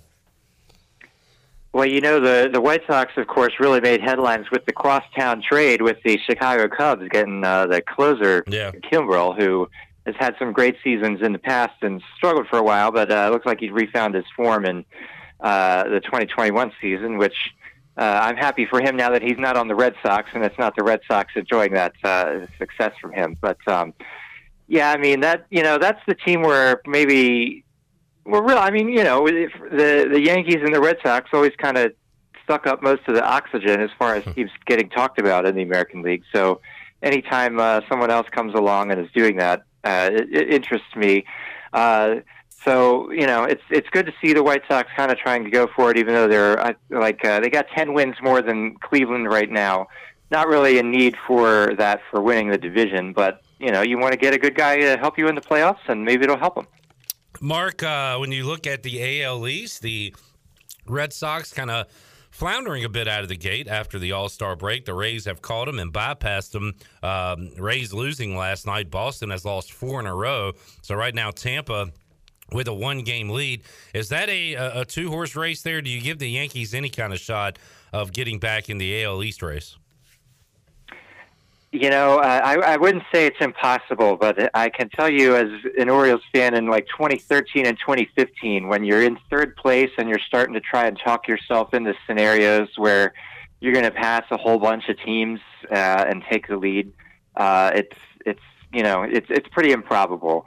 Um, right now, the Yankees fifty-six and forty-nine. You got the first place Rays sixty-four and forty-three, and the Red Sox at sixty-three and forty-four. So, yeah. Uh, I feel like, okay, maybe the Yankees would get by one of those teams if they're lucky, but getting by both. And then also you've got the Blue Jays at fifty-four and forty-nine who could potentially surge up ahead of the Yankees. Uh, I, I mean, as far as winning the division, I think that's got to be a tough sell for New York right now. Blue Jays are hot. They are back in Canada as well, Mark, as finally the Florida Buffalo uh, Blue Jays are uh, back home there uh, north of the border. Yes. I mean, obviously you can't say, okay, one player is going to power a team, because otherwise you'd have the Angels doing much better with Mike Trout, now that he's been healthy, and Shohei Ohtani. But the Blue Jays got Vladimir Guerrero Junior, thirty-four home runs. He's got a six fifty-nine slugging percentage, O P S of one point oh eight two for the twenty twenty-one season. It's only his age twenty twenty, uh, his, his age twenty-two season. Really incredible. Uh, they've got George Springer is healthy at last, and he's doing really well. And even below the Vlad Guerrero Junior level, you've got Marcus Semien, Bo Bichette doing really well. I mean, that's that's a roster that feels like it's underachieving at uh, yeah. to be fifty-four and forty-nine so far. So, you know, if they can uh, if they can pick it up in you know the last couple months here, I, I wouldn't want to count them out for that either, because that, that's a lot of quality guys right there in a lineup every night. Mark, my uh, my Braves, which, by the way, speaking of stats, I, I believe the Braves set a Major League Baseball record for alternating wins and losses. Uh, what is it, like seventeen, something like that, in a row now? So pick the Braves to win tonight against Saint Louis, uh, if you go by their trend. Uh, but the Braves went through a blow-it-up rebuild a few years ago, and, and it, it's paid off with uh, winning the uh, N L East three years in a row, where the Orioles are in the midst of a major rebuild right now. What's your advice, Mark, to the, uh, the, the Cubs fans and the Nationals fans? Now, they won World Series recently, so they're still feeling pretty good, but it looks like they might be bad for a while. What's, uh, what's your adv- advice to those fan bases as somebody going through it? Well, you know, I don't think the Cubs fans need my advice, because they went through a pretty brutal themselves before they ended up winning the World Series there in uh, twenty sixteen. True. So, uh, you know, that's kind of going back to familiar territory for them.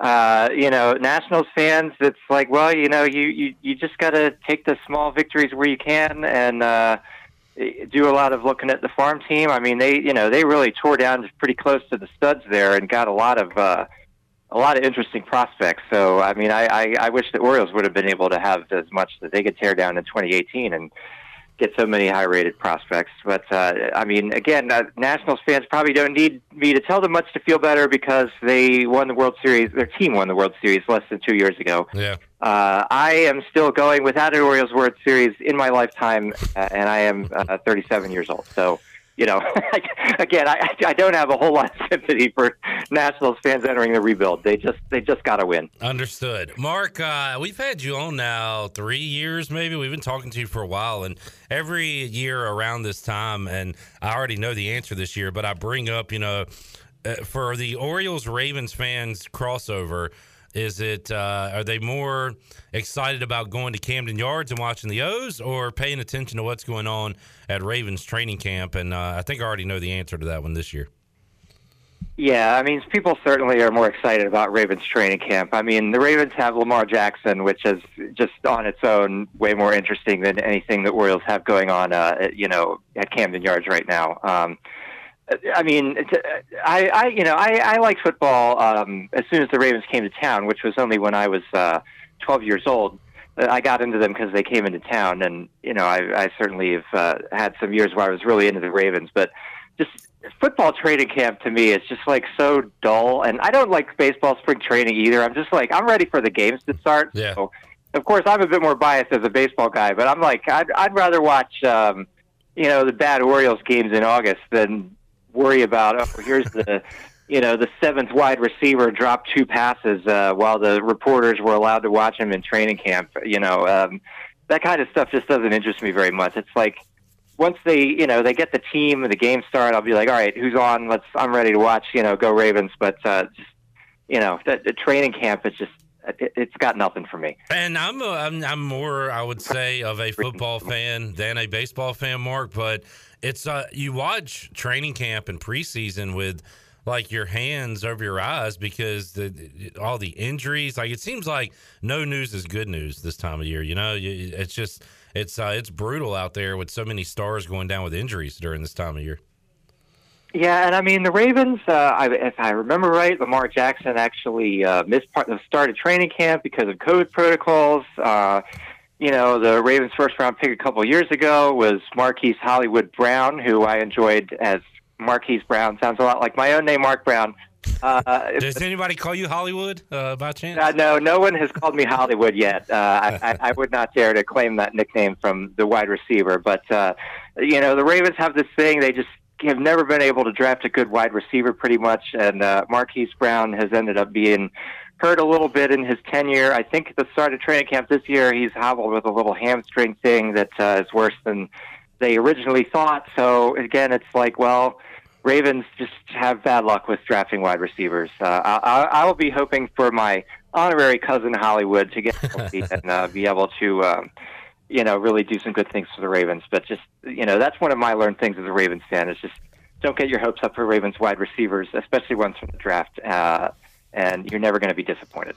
Mark Brown, Camden Chat dot com. Mark, you got a uh, another Pirate to follow now, Connor Norby, uh, who hit over four hundred for E C U two seasons in a row uh, as a second-round draft pick of the Orioles, was actually in Camden Yards a couple of Fridays ago, taking some B P, hitting some bombs, and Uh, the Orioles went out and swept their opponent that weekend. Uh, for a while, the Orioles were undefeated after Connor Norby graced his presence there in Baltimore. But, uh, Mark, you're really going to enjoy following him. He's a uh, he's a, a nice mix of both gritty and super talented, uh, kind of all rolled into one. You're going to enjoy watching him uh, come up through the minors.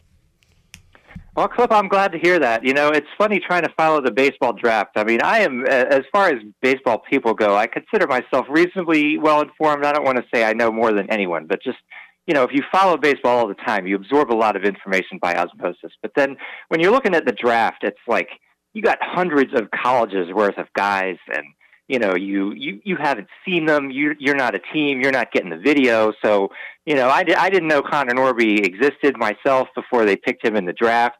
So it's like, well, I looked at some scouting reports. He got a really good report on uh, the baseball website FanGraphs. So it's like, yeah, you know, I'm I'm excited for this guy. Uh, they also like the first-round pick Colton Cowser from Sam Houston State, who, again, you know, I, I would have never known him if I passed him on the street, never seen him play baseball.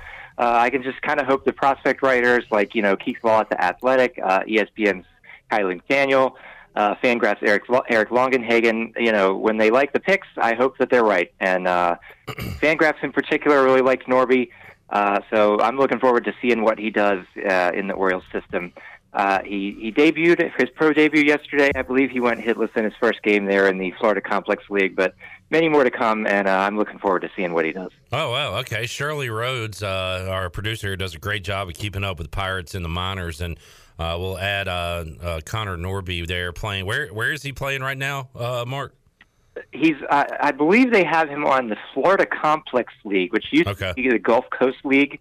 Uh, and the Orioles have two teams in that league. Um, they kind of are switching the players back and forth between the two, but uh, he started out on Orioles Orange in the Florida Complex League. So okay, well, uh, we'll keep an eye on that. Where he stays. Um, they, their game got rained out today. It's been rainy a lot in Florida since they started that Complex League up, but uh, I'll be I'll be following him and Colton Cowser down there. I'm looking forward to seeing how they do. Uh, hopefully they'll be uh, up at the full season affiliate in Delmarva before the end of the minor league season.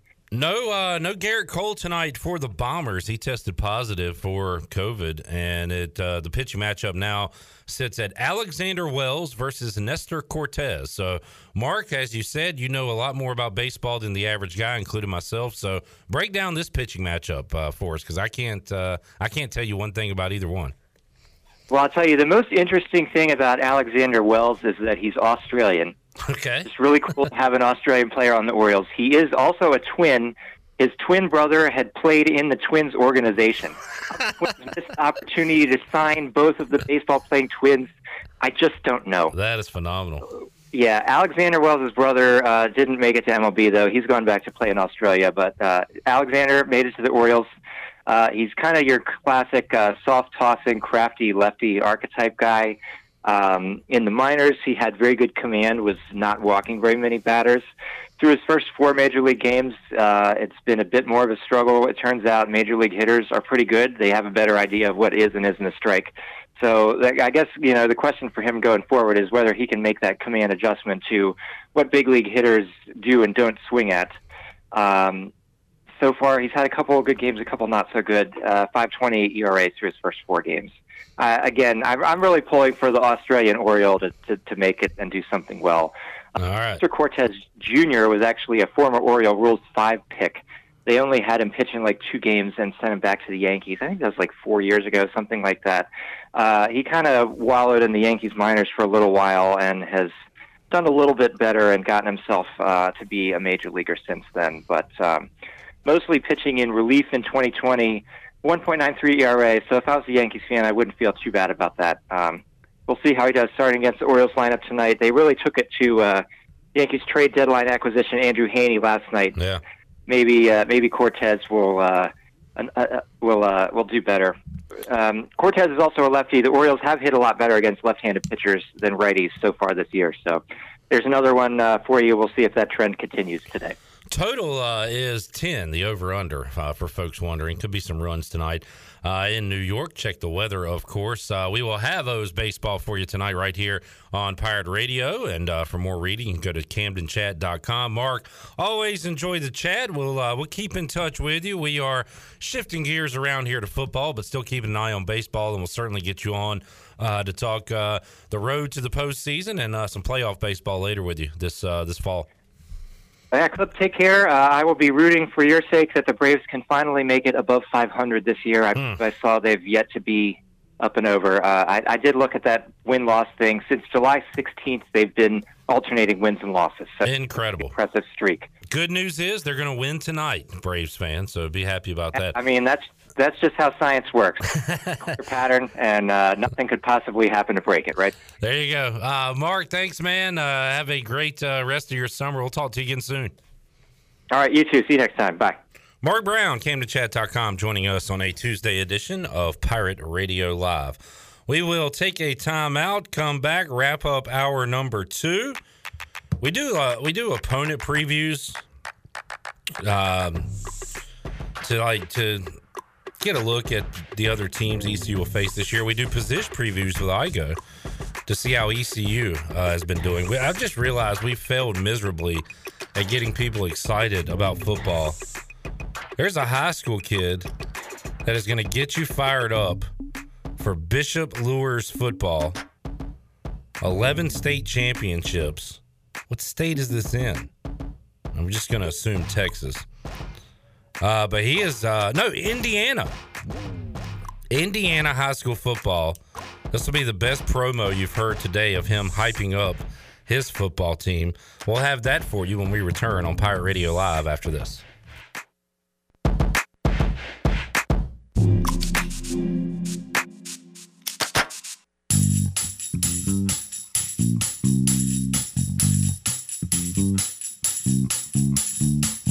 You're listening to Hour two of Pirate Radio Live. Save lives, be a hero, and make one thousand dollars your very first month donating plasma at Grifols Biomat U S A. Start now at Biomat U S A on five oh five South Memorial Drive. A better donor experience and better pay. Now, back to the show. Welcome back for the latest breaking news, interesting stories, and awesome contests that can make you a winner. Be sure to follow Pirate Radio on our social media. You can follow us on Facebook and Instagram at P R nine two seven F M. And uh, you can follow us on Twitter at free P R nine two seven F M. Join the close to fifty thousand followers today at P R nine two seven F M. Now let's head back in to Pirate Radio Live. Here is your host, Cliff Brock. Back with you on Pirate Radio Live. We'll talk to new dad, Stephen Igo. Uh, his wife, Erica, gave birth to their son, Slater Kyle Igo. I like it. Last week. Slater Igo. That's right. Uh, good sports name. So he was thinking ahead with that one. Uh, I like it. Um, Could he possibly play football? We shall see. I don't know. I, we got to get the size and weight. Igo, Igo is obsessed with these players' heights and weights. We'll, we'll now turn the tables on him and ask, what are the kids' uh, What was that word that he kept using last week when it came to recruits? Oh, what was that word? Oh, it's it's it's escaping me right now. What were we talking about? You were ta- talking about the tight when they, they were talking about tight ends, and it like Aaron Jarwin nah. being a. Uh, you talking about proven commodity? Proven commodity. Is that, that what it is? Are is you, he a proven commodity? Igo's uh, four-day-old kid? Yeah. Is he a proven Is what? he a solid kid? Is, is he a solid he a kid? Good kid, Jeff. Is he a solid recruit? All right, I got to jot all this down. We got some like good how re- many stars does he have? Yeah. You know, um, what's his upside? That's a great question. What you is know, your son's upside at this moment? Yeah. I mean, the, he's got a, I would think a kid. Inquiring just, minds want to know. Just born last week has a ton of upside. Very high ceiling, low floor. He needs right to now. stop Damn. posting about having a kid and start writing about football. It's football season, damn it. We'll talk some football, too, with Igo. Um, speaking of football, this is uh, John Moody. Yep, he just uh, said we need to ask about the upside. Um, just saw this on Twitter. This is Nelson. How come every time I bring up something to the show, they have the craziest names that I can't pronounce? K N A P K E. Napke. Napke. Huh. Usually when there's a I K need a napke. Usually when there's, there's a K N, the K is silent, like Knoxville. Right. I was thinking there was going to be several silent letters in that name, but we're only going a silent K at the beginning, Napke. I'm going to go with Napke. Daddy needs him a Napke. Nelson Napke. What if it's Kelson Napke and the N is actually a K sound? All right, anyway, sorry. Nelson Napke, uh, Indiana high school football player, was asked to to talk about the team and to, to hype people up. Not even hype people up, just, you know, how's the team looking this year? And this is inspiring. Let's uh, hear what Nelson had to say. I'll just talk about the running backs. We got Aiden Dennis, dog. Dodie Devon, dog. Uh, Sir Hale, dog. He scored five touchdowns against Southside. R J Hogue, dog. Sam Cale, I didn't even know he played running back, but he's a dog. Evan Linker, man, I didn't. He's a linebacker in my eyes, but I guess he can run the ball, dog. Uh, and then Quentin Roach, he plays baseball, but he gets after it. He, all S A C first team baseball player right there, and now he's out here playing football. You know, how about that? Uh, he's a dog. He, Glenn Roach is a dog. Absolutely. We want a bunch of dogs. We don't want no cats. We don't want no cats. Rajay Harris. Dog. Dog. Keaton Mitchell. Dog. Dog. Jamani Wilson. Dog. Dog. Macy O'Donnell. Dog. Dog. Pop McKay. Dog. Dog. E C U's got a bunch of dogs. I love that, man. Hit the beginning. I just like the dogs at the beginning, Shirley. Okay. Hit it on. one more time. Nelson Napke, Uh, he looks like a, what is he, a lineman? I'll just talk about the running backs. We got Aiden Dennis, dog. Dog. Dodie Devon, dog. Uh, dog. Sir Hale, dog. He's dog. Great stuff there. Uh, Colton Howard had the video on Twitter of Nelson Napke running over his running back room. And he, now, every year we do our position previews for running backs. That's how we're going to do it. Dog. Dog. Shirley Rhodes. Dog. Chandler Honeycutt. Cat. uh, love there that. Is videos on his Twitter account of him throwing the football. It's, I know it doesn't look like he's a quarterback, but... Wait a minute. He wears number seven. Maybe he is a Q B. He's a pretty stout Q B. Yeah. Hmm. He's a dog. I got to say, Nelson Napke, you're a dog. dog. His followers are going to go up. I know that. Yeah. He's only got fifty-two followers. Oh, um, let's see. And who was it? You said Colton Howard retweeted it. I thought Barstool Sports picked it up, too. Well, surely that's how Barstool Sports works. They take whatever video and then post it as their own. Of course. I know that. Yeah. I'm just saying, if Barstool Sports picks it up, then to be sure he's going to pick up some followers. It's uh, it's going to go viral. I like to, in that case, um, tweet the video's originator rather than Barstool Sports. To give the originator some pub, you know what I'm saying? Hey, quickly, before we go to break, let's go over the defense. Xavier Smith. Dog. Dog. Jairo Wilson. Dog. Dog. Jaquan McMillan. Dog. Dog. Aaron Ramseur. Dog. Dog. Elijah Morris. Dog. Dog. Big dogs. Rick, Dog. Rick D'Abreu.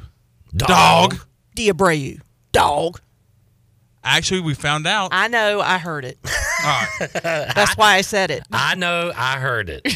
Think about... Shut down. Think about the, the list of names that we just ran off there. And, hey, I think Steven Igo, instead of saying, is he a solid recruit, is he a dog? Dog or no dog? Is he a dog? So, hey, like Igo, this... your son, is he a dog? How about your dogs? Are they, Are they dogs? dogs? We got a ton of questions for Steven Igo. Hour three of Pirate Radio Live. We also have a giveaway. We'll open up the Pirate Radio booty bag here on a Tuesday and make you a winner. All right, we will be back with hour three of Pirate Radio Live. Igo joins us after this timeout.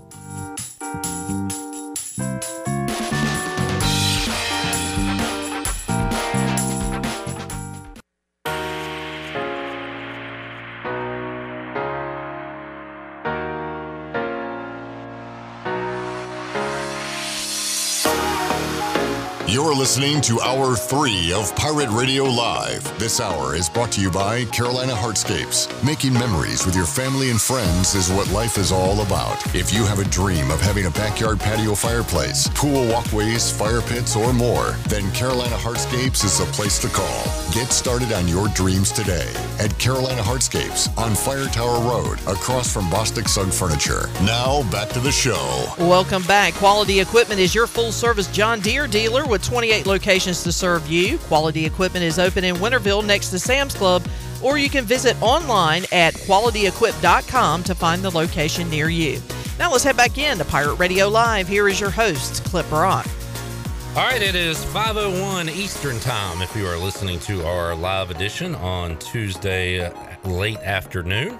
One more hour to go here on Pirate Radio Live, and a big hour it shall be. We will make you a winner, open up the Fixed N C Live line, and have a booty bag giveaway for today. Also, uh, we'll hear some of Mike Houston's comments from yesterday's edition of Pirate Radio Live as he talked about the running backs, tight ends, the defense, and we had a little fun with Coach Houston as well. You'll hear that coming up uh, later on. But right now, we go out to the Fixed N C Live line and talk to the new dad, Steven Igo, father of Slater Kyle Igo, born last week. Steven, uh, your first appearance on Pirate Radio after becoming a father. How about that? How you doing, man?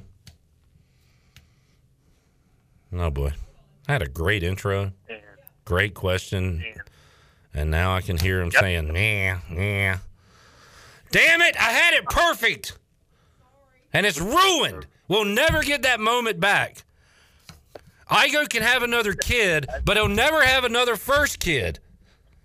And I had it perfect. Sorry. Steven, you there?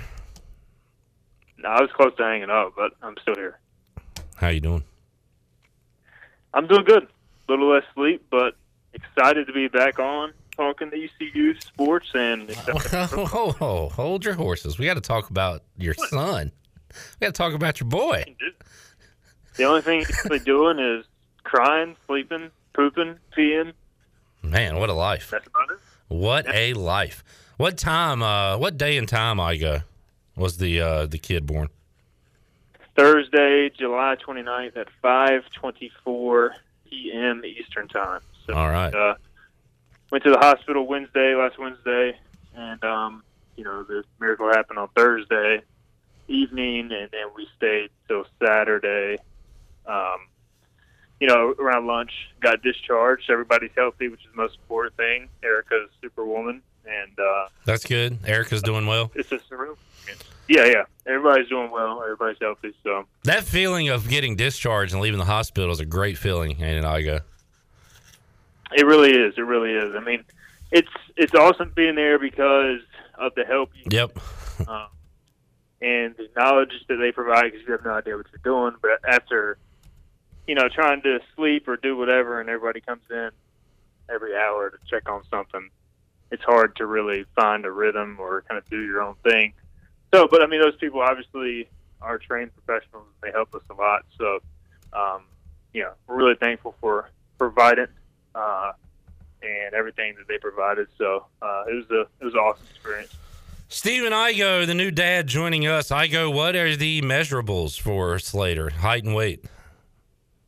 He was uh, seven pounds, two point five ounces at birth, and don't, I don't have this the length off the top of my head.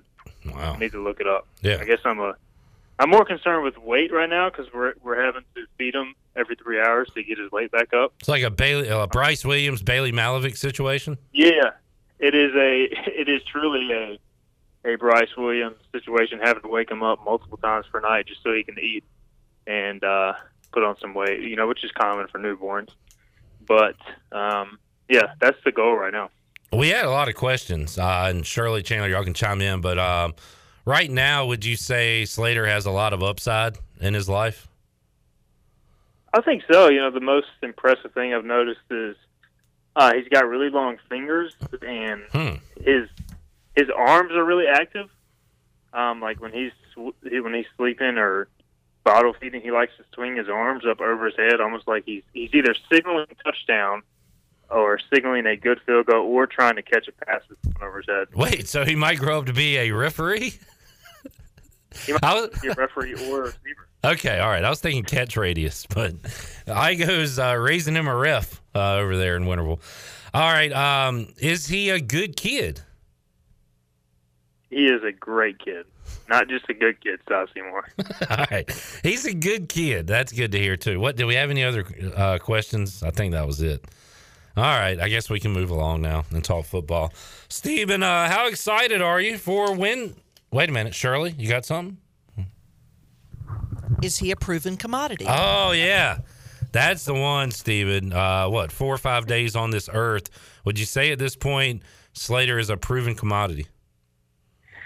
You know, as much as I love to label a guy a proven commodity, we're going to have to give Slater a little more time. Wow. I'll say last night, he... Uh, He slept really well. The first couple of nights were rough, so I, I need more of a sample size before I can comment one way or the other. I mean, the, he is a proven uh, cutie, as my wife would say. So oh, he's dear. got a good look. So it's kinda, how he is. Yeah, I get it. It kind of sounds like a guy with two catches being labeled a proven commodity. I, uh, you got to give me that one. Come on, man. I mean, all right. I said he was a proven blocker. All right, all right. We don't need to rehash this for the, the twelfth time. Uh, that is uh, referring to Aaron Jarman, E C U tight end, which we'll hear Mike Houston uh, talk about the tight ends in just a moment as he joined us on Pirate Radio Live yesterday. Real quick, Igo, the subject everybody hates, myself included, COVID. So Mike Houston says yesterday, all but one scholarship players are vaccinated, one hundred twenty-one out of one hundred twenty-five on the roster are vaccinated. What does this mean? Is it a situation where if you're vaccinated, you don't have to get tested and you can just run through a regular practice like nothing's happened? Uh, is that is that right? Or, you know, what's what's the deal?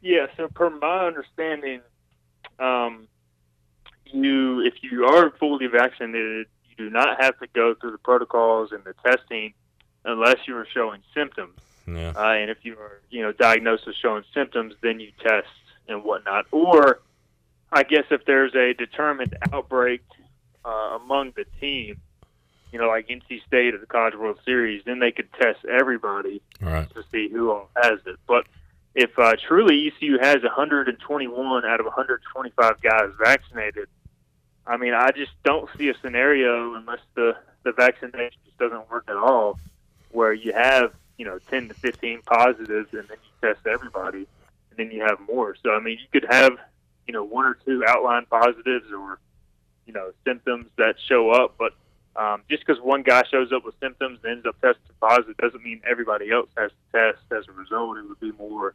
I think you would have to have a cluster of cases to uh, to kind of test everybody. So I, I think if you're E C U, it puts you in better position to avoid a situation like last year where you were paused two times, yeah, missed some games, and then paused this spring as well.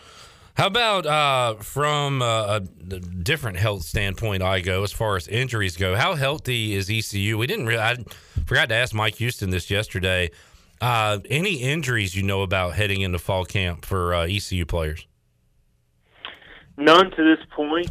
Um, you know, the one thing I'll say, just covering preseason camp in the past, you know, it seems like every time we go out there, there's always one or two guys that are coming off some sort of off-season injury that we had not heard about. Uh, so, you know, I'm not saying that I know that there will be one of those cases, but it very well could be. Like last year was Noah Henderson. You know, we all had him projected to be a starting offensive tackle, and he never really practiced because of the back injury coming back from uh, the COVID quarantine. Uh, Gerard Stringer was a, a similar situation where he got hurt away from campus, and uh, nobody really knew about that till I think I read it in Phil Steele magazine that he was hurt and would miss the season. So there's always some of those off-season deals, um, or potentially some of those that you keep an eye on. So that'll be one of the first things I do when I go out there tomorrow for practice is, hey, is anybody noticeable, you know, not dressed out, not in the helmet, not practicing with the team?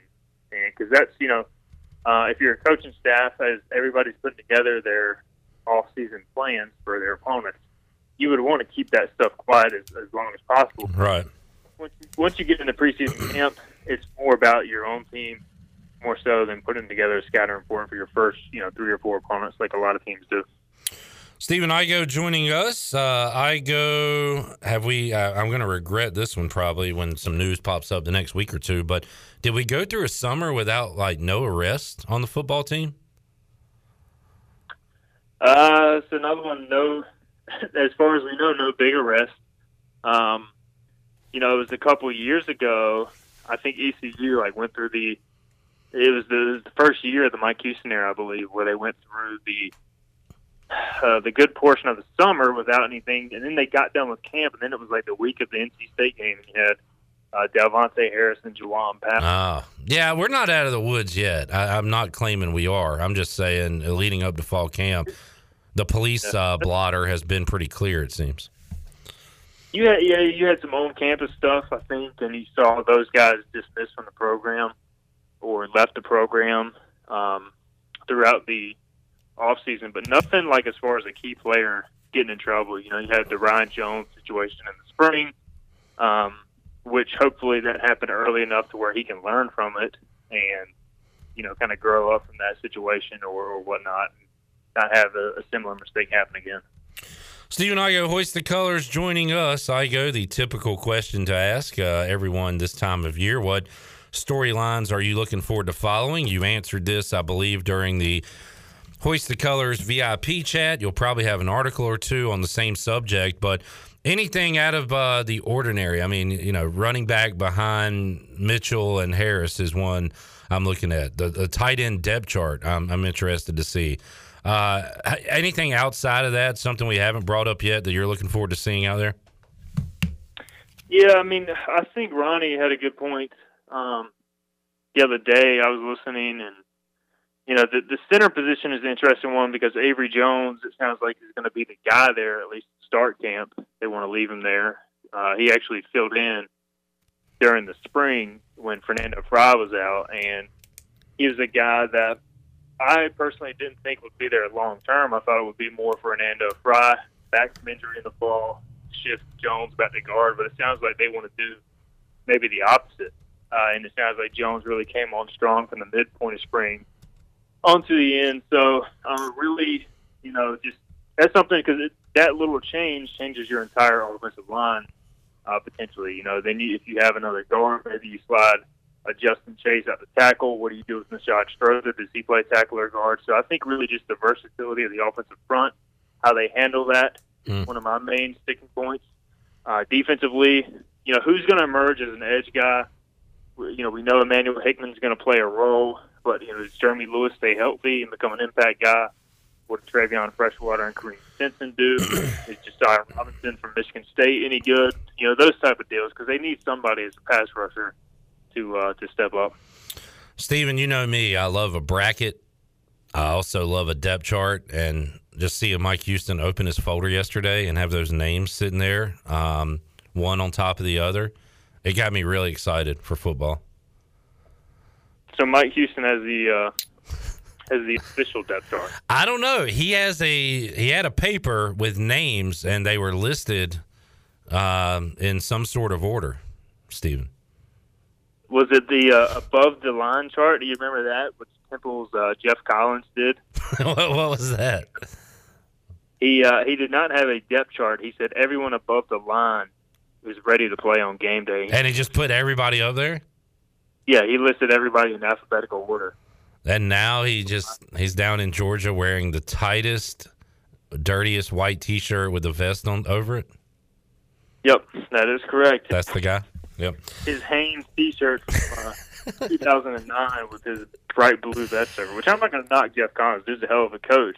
I, but, yeah. Come on now. It's, above the line chart? Get out of here. Yeah, the above the line chart's a little weird. Um, and I'm not going to really – I'm not going to knock him for the look either. I think it's cool to have your own thing. It's pretty unique. You don't see a lot of white undershirts, three sizes too small, with a vest over top of it. On the sideline. I really need to just show up the Power Radio with that look one day. Uh, that look.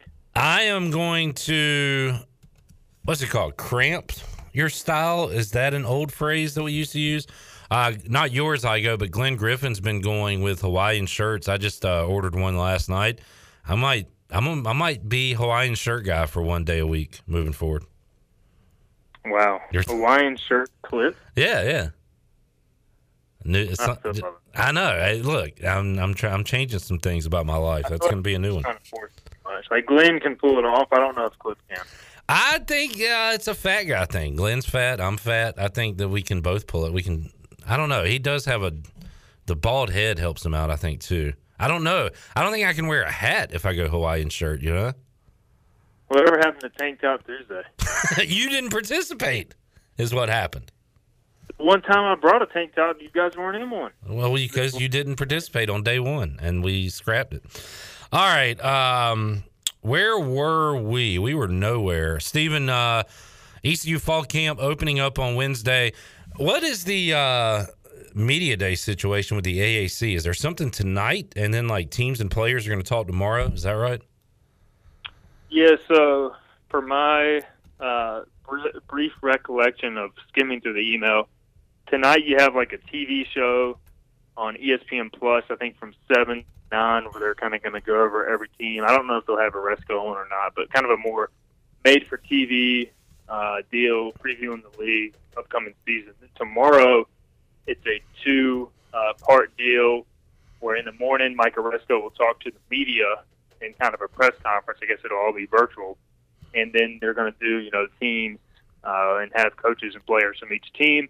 And they'll have more coaches and players from each team in the afternoon with Mike Houston, Jaquan McMillan, and Holden Ehlers will participate in at three oh five uh, Eastern Time on E S P N Plus, so fans can watch that. And um, so that's kind of your, your setup. Again, I don't really understand why we're doing this in early August when camp is going on. Yeah. I think that's the last thing many of these coaches want. Uh, I'm sure the American has a decent reason for it, but from the outside looking in, it doesn't make a lot of sense.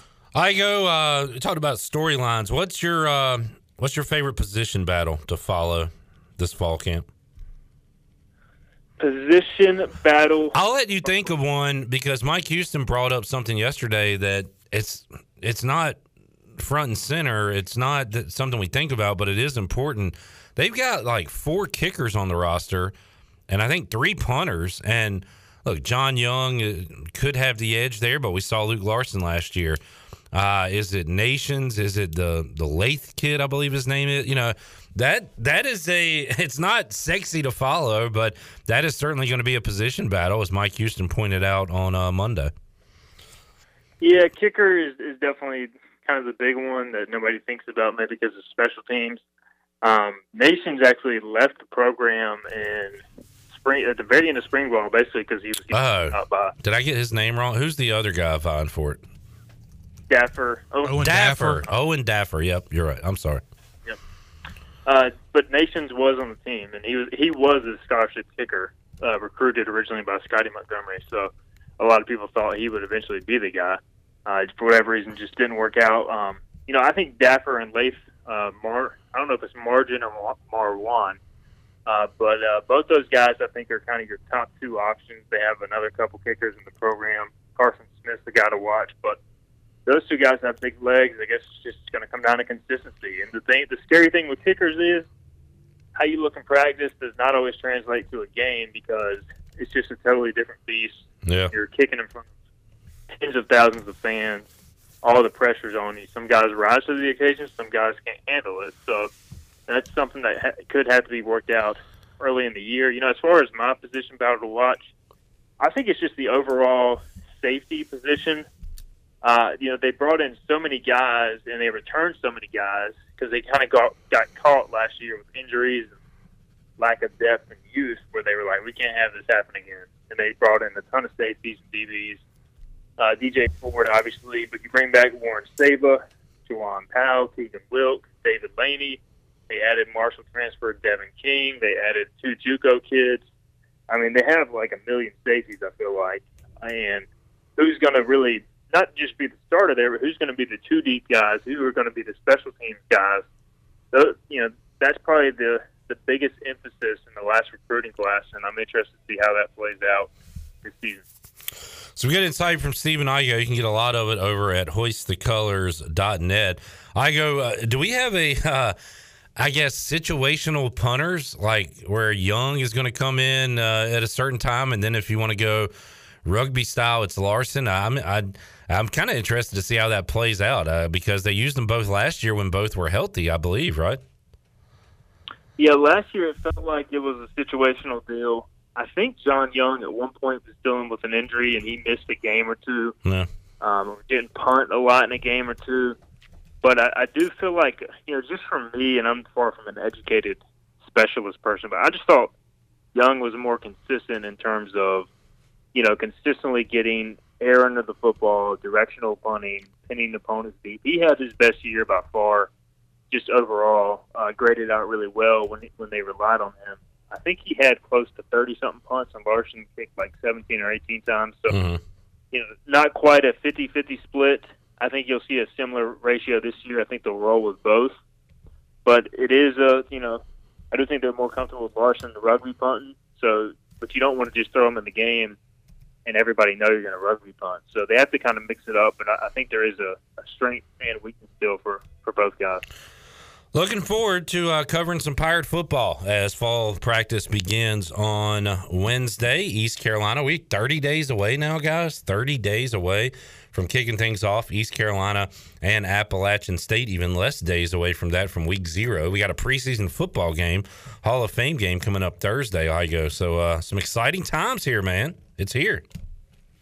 Yes, it's like you, you tweeted out last week, man. Last Thursday without football, and uh, luckily Slater was born on that day, so I didn't, I wasn't bored or anything. And now that he's here, football from here on out. So it's it's crazy, man. It it really does fly by. The best thing about it is once August arrives, uh, you know, we're pretty much working on a daily basis out of the practice field, so it goes by that much quicker.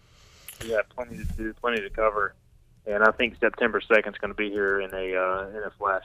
Steven, after we talked to you the last time, uh, the trade deadline for M L B is come and gone. The Mariners had beaten the Astros in a, a big game the previous night, and then the following day they send one of their relievers over to the Astros side of the dugout uh, and and make a trade, and it pissed off like not only fans but apparently Mariners players as well, right? And uh, it was kind of a you I think said it was like, okay, the season's over, we're done.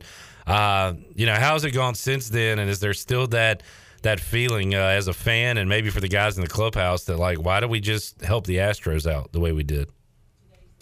Yeah, it was, you know, it's it's twofold. Like, the really in reality, the Mariners' window to win is not this year. Especially, you look at what the Yankees and the Blue Jays did at the deadline. Yeah, and those are the two teams they're competing against, along with the A's, to get in the playoffs for a wild card spot.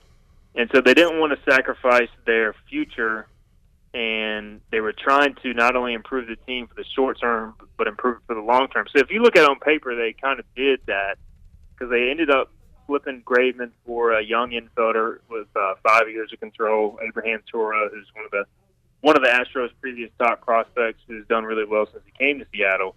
And the G M was like, we have another move coming. And then they ended up flipping one of their minor leaguers for Diego Castillo from Tampa, who's probably just as good, if not better, than Graveman, and he's locked up for the next three years, whereas Graveman was only on a one-year deal. So hmm. all that sounds good on paper. Yeah.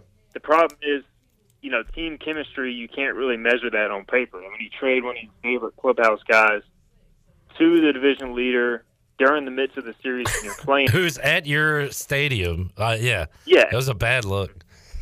It was just not a – like – the lack of feel, you know? Yeah. Like, I get trying to make a baseball-savvy move and trying to play for the future, but sometimes you just have to be like, hey, our bullpen's elite. It was it was pitching elite. Why even try to disrupt things? Uh, it has not gone very well since. They did beat the Rays last night, but they lost on uh, consecutive walk-offs to the Rangers, which is not ideal. Mm. Steven Igo, Hoist the Colors, joining us on the Fixed N C Live line. Igo, we will let you go. Uh, hopefully you, uh, you and Slater and Erica get some sleep tonight and uh, have a nice, peaceful night. All right, Clip. Uh, hope to be back in studio soon, but I appreciate it as always. Good to be back talking to Pirates Sports. Thanks for coming on. There is Steven Igo, Hoist the Colors, joining us on a uh, Tuesday edition of Pirate Radio Live. Let's take a timeout. We'll come back when we return.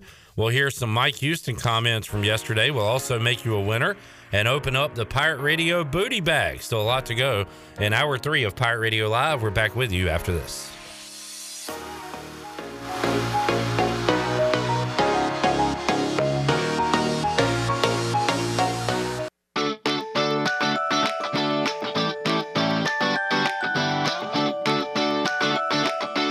You're listening to Hour three of Pirate Radio Live. This hour is brought to you by Carolina Heartscapes. Making memories with your family and friends is what life is all about. If you have a dream of having a backyard patio fireplace, pool walkways, fire pits, or more, then Carolina Heartscapes is the place to call. Get started on your dreams today at Carolina Heartscapes on Fire Tower Road, across from Bostic Sugg Furniture. Now, back to the show. Welcome back. At Angel Oak, they continue to make customer service the number one priority. A local mortgage advisor is the key to your transaction success.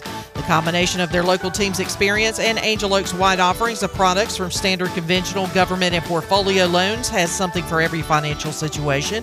For more information, call Talbot Green, Joanne Weir, or Wanda Hager at seven five one, two zero six zero.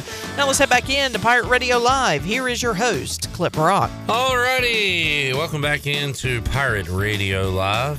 How many more days the Olympics going on? Um, I'm not sure, but I will tell you a couple things. Tell One, uh, E C U alum Tynita Butts-Townsend will be competing in the women's high jump, and that is slated for a nine thirty-five p.m. Eastern time start. Oh, nice. So you'll be able to catch her tonight. I don't know which channel because, uh, of course, they've got the various channels covering these events. So you'll be able to catch her somewhere. Okay. Um, and she is scheduled to compete tomorrow as well. So uh, we'll get uh, the latest information on her and how she did. I uh, like uh, I like Tanita Butts, and I cannot lie. Yeah. All right, go ahead. And also, I'm getting ready to uh, to put it up. On a, yeah. Um, getting ready to put it up. But Alec Burleson is in the starting lineup for tonight's game against the Durham Bulls. Of course, assuming the game is going to be underway, because obviously it's raining. So it may not be raining in Durham just yet, but the first pitch is slated for an hour from now. So, uh, but Alec is in the starting lineup for the Memphis Redbirds. Mm, looks like Doesn't it's, look. It's raining right now. Uh, fifteen percent throughout the evening, so oh they, they might, might be able to get it in. Yeah, uh that is awesome. I think he's hitting uh Shirley just posted it's seventh in the lineup. He's DHing. Yep. Yep, he's DHing tonight. That is fantastic. So uh if you head west right now, you'll be able to get there. Yep. Get and in, just get in your car right now and go, and you can walk. Leave now, go. And a quick uh, E C U football update. Single game tickets will go on sale at nine a.m. tomorrow morning. So, all right, jump on that as well. By the way, we'd like to welcome our new uh, cellmates in Twitter jail. Yeah. E C U baseball uh, has been suspended. What? Yeah. I wonder what the heck they did. And uh, you know what's ironic is Twitter just put out that they, uh, if you look up Twitter's, uh, I guess it's main account or whatever, they just put out something probably about an hour ago saying that they are streamlining their um, their uh, request process for oh, to really are yeah they? yeah, but it's it's it's taking time. That is not streamlining. I tw- I tweeted them and it just said unsuspend. P R nine two seven F M, doggone it, at it's been E C U long enough. Baseball, they probably like had a like a small thing of music playing in a video. Yeah, because apparently, like we did. Yeah, because apparently they said they're streamlining the sensitive media that triggers a suspension is what they put, and it makes no sense. Just don't suspend it. Hey, so, how about have some humans work this thing instead of a freaking algorithm? Humans. So what are you? What are what you in here for? for?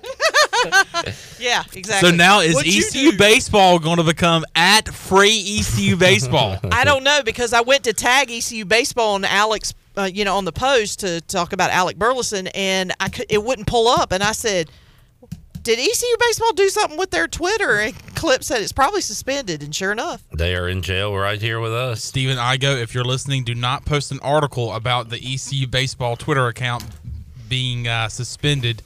Just post football articles. It's, it's you don't do it season. enough. You don't do it enough. It's football season, I go. Let's get with it. Get with it. Uh, Redbeard posting the irony. He says, "I've been Twitter jail free for months."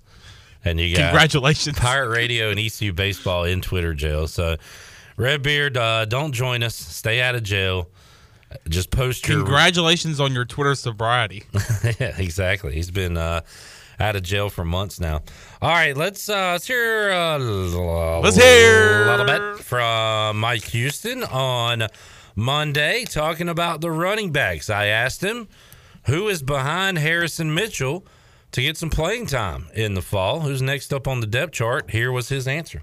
Well, I don't know. I mean, they'll decide it, and that's it's just like last year. You know, last year you sat here and you know you thought it might be this guy or this guy or this new guy coming in.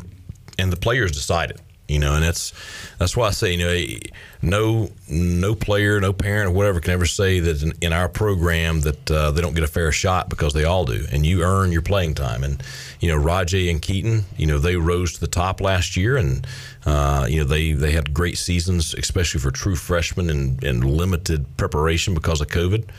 Uh, you know, now those two are back and they're experienced. So I don't know. It is, you know, what roles Macy O'Donnell going to be in? You know, uh, Jimani Wilson, you know, I we don't haven't really seen a ton of him yet.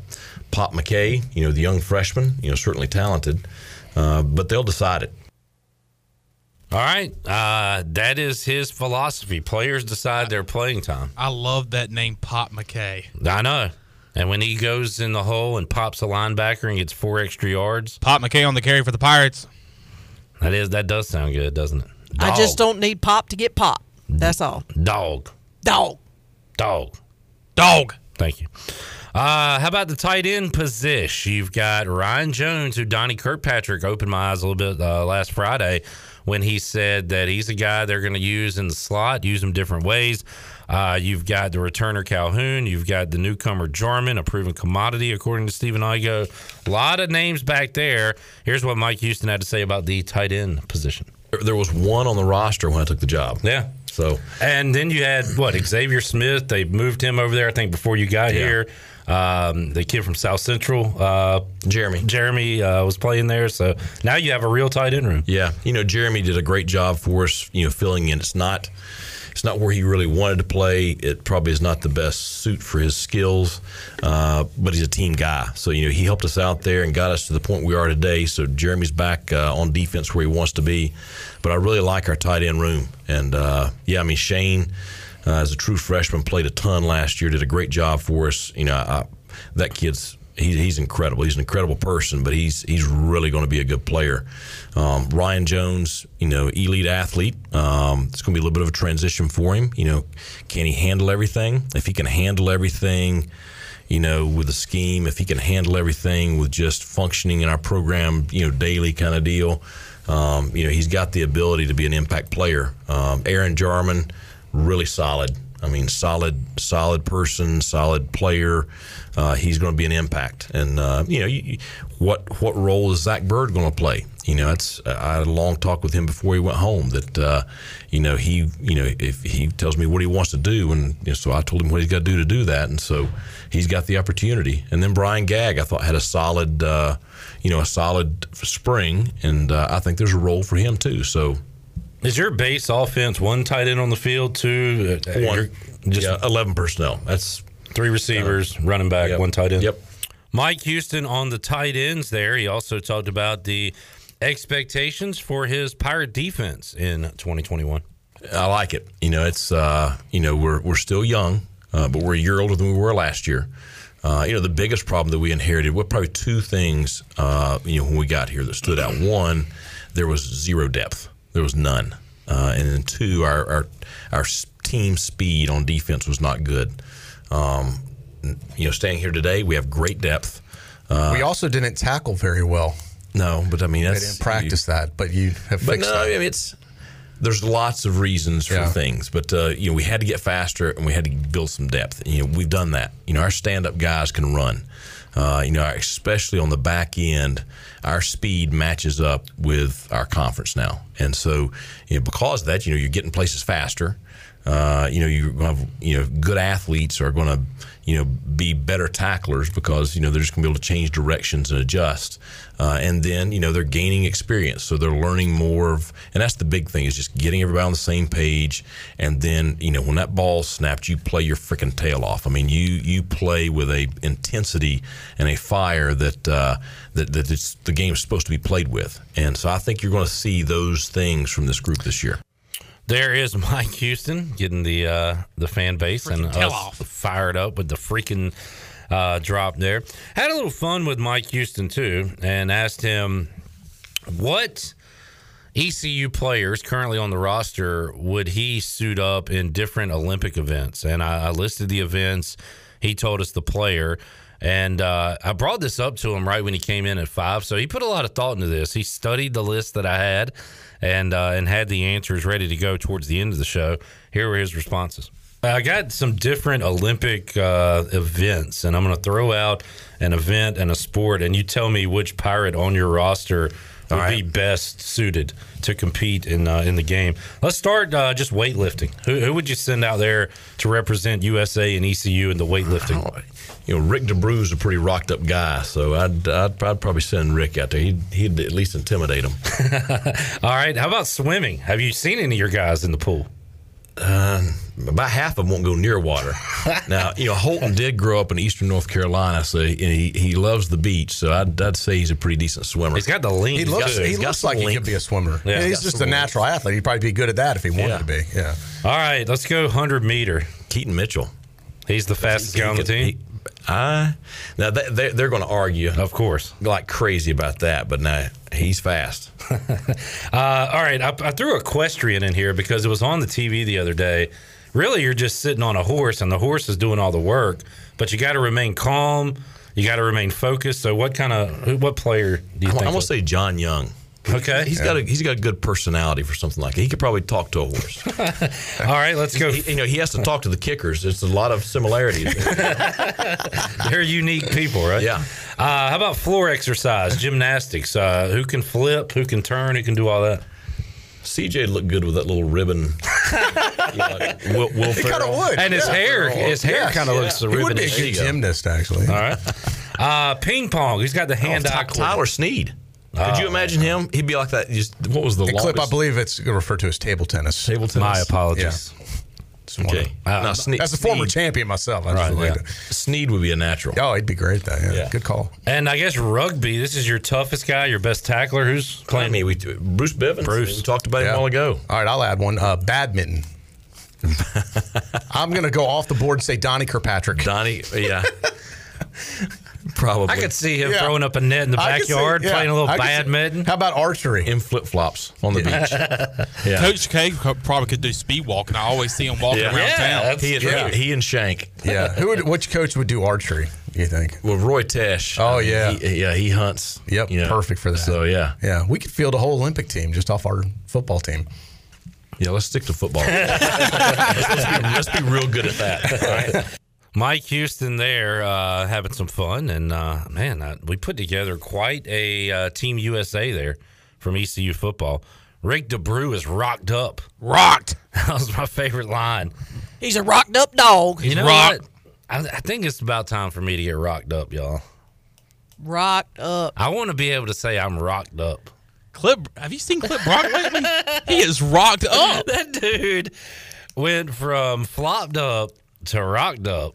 And, man, how cool would that be for somebody to describe you as rocked up? Yeah, he's rocked up. Man, I want to be rocked up. I don't. I think I'm too lazy. Uh. I got to be honest.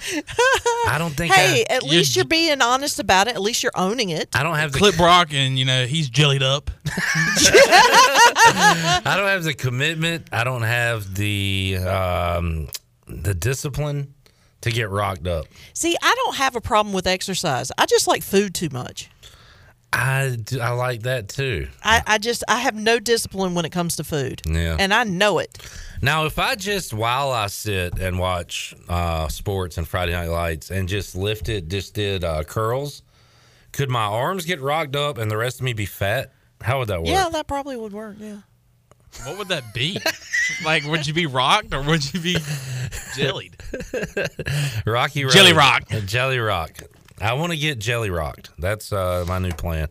All right. And finally, we had some fun. And, boy, Chandler did fumble a couple times on the live ads and stuff yesterday. But he has been practicing for this moment for literally months where he could do his Mark Lindsay impression on the air to Mike Houston. And Chandler, it's like...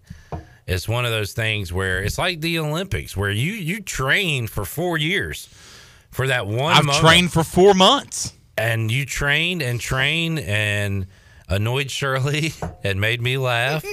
And you finally got your shot to do it live on the air with Mike Houston here. And you absolutely nailed it. Uh, we had a little fun uh, with Coach Houston at the end of the show yesterday. You we, miss all your friends in the media?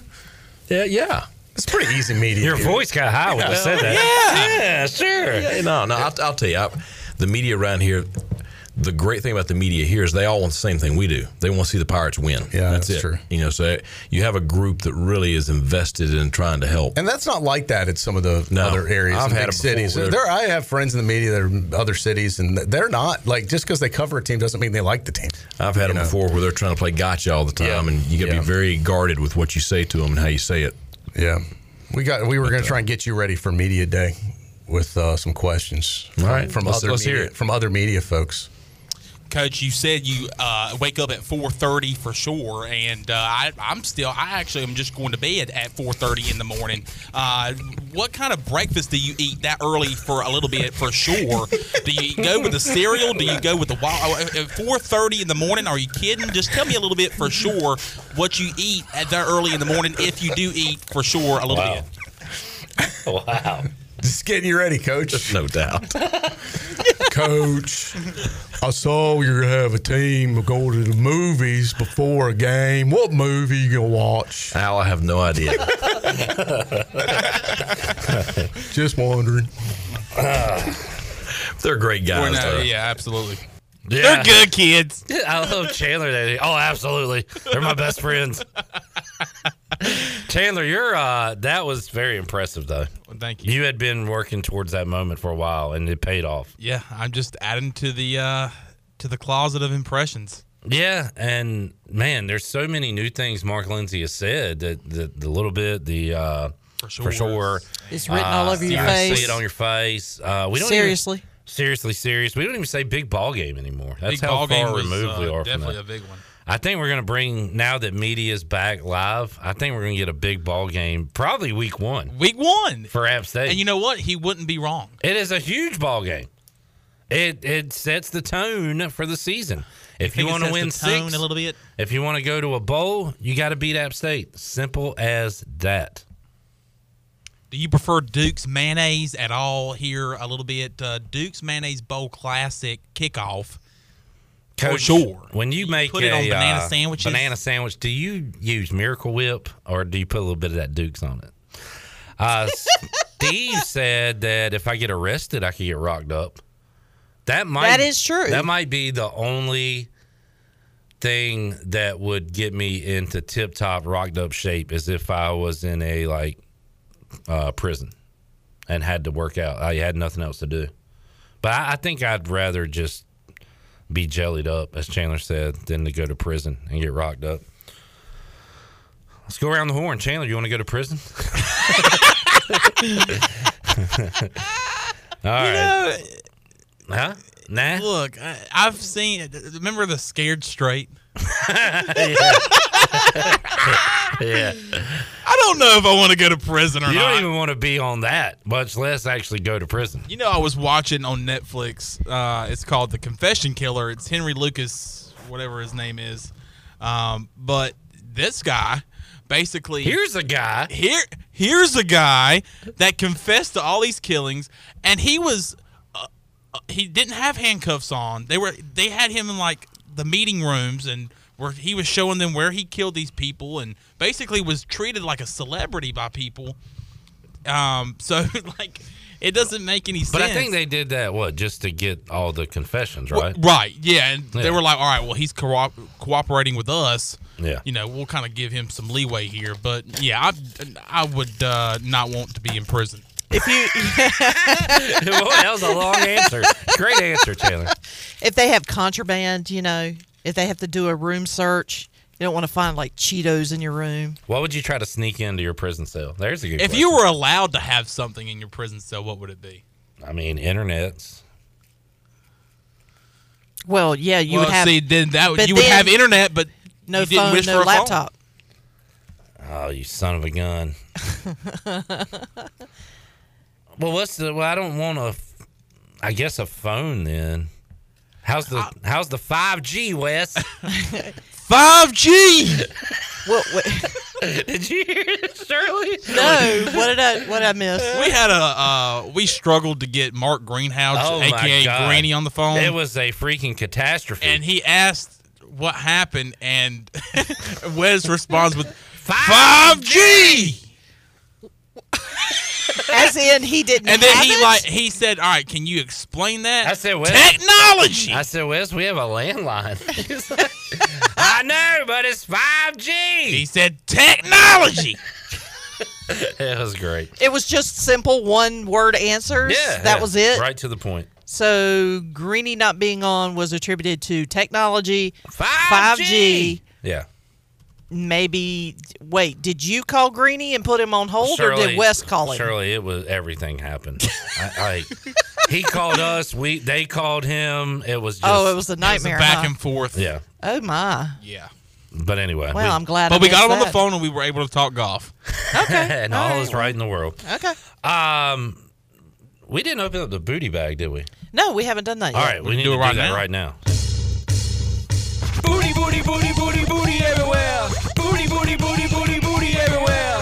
three one seven, one two five zero is the number. Shirley, what are we giving away today? twenty-five dollars gift card to E and S Hemp Company. Oh, man. That is a goodie. three one seven, one two five zero. What call are we looking for? I'm going to go with lucky number seven.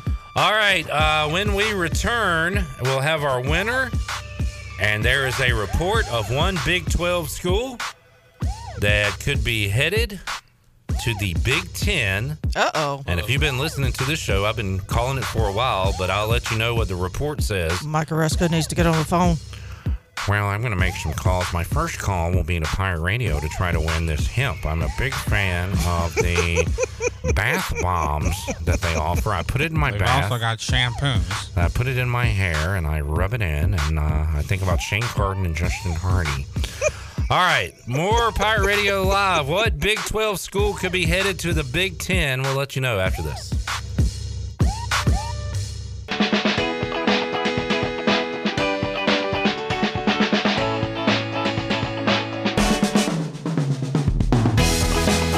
You're listening to Hour three of Pirate Radio Live. This hour is brought to you by Carolina Heartscapes. Making memories with your family and friends is what life is all about. If you have a dream of having a backyard patio fireplace, pool walkways, fire pits, or more, then Carolina Heartscapes is the place to call. Get started on your dreams today at Carolina Heartscapes on Fire Tower Road, across from Bostic Sugg Furniture. Now, back to the show. Welcome back. Making memories with your family and friends is what life is all about. And if, if you have a dream of having a backyard patio, fireplace, pool walkways, fire pits, or more, then Carolina Hardscapes is the place to call at three six four, one two oh one. Or you can stop by the Carolina Hardscapes Outdoor Showroom on Fire Tower Road across from Bostic Sugg Furniture.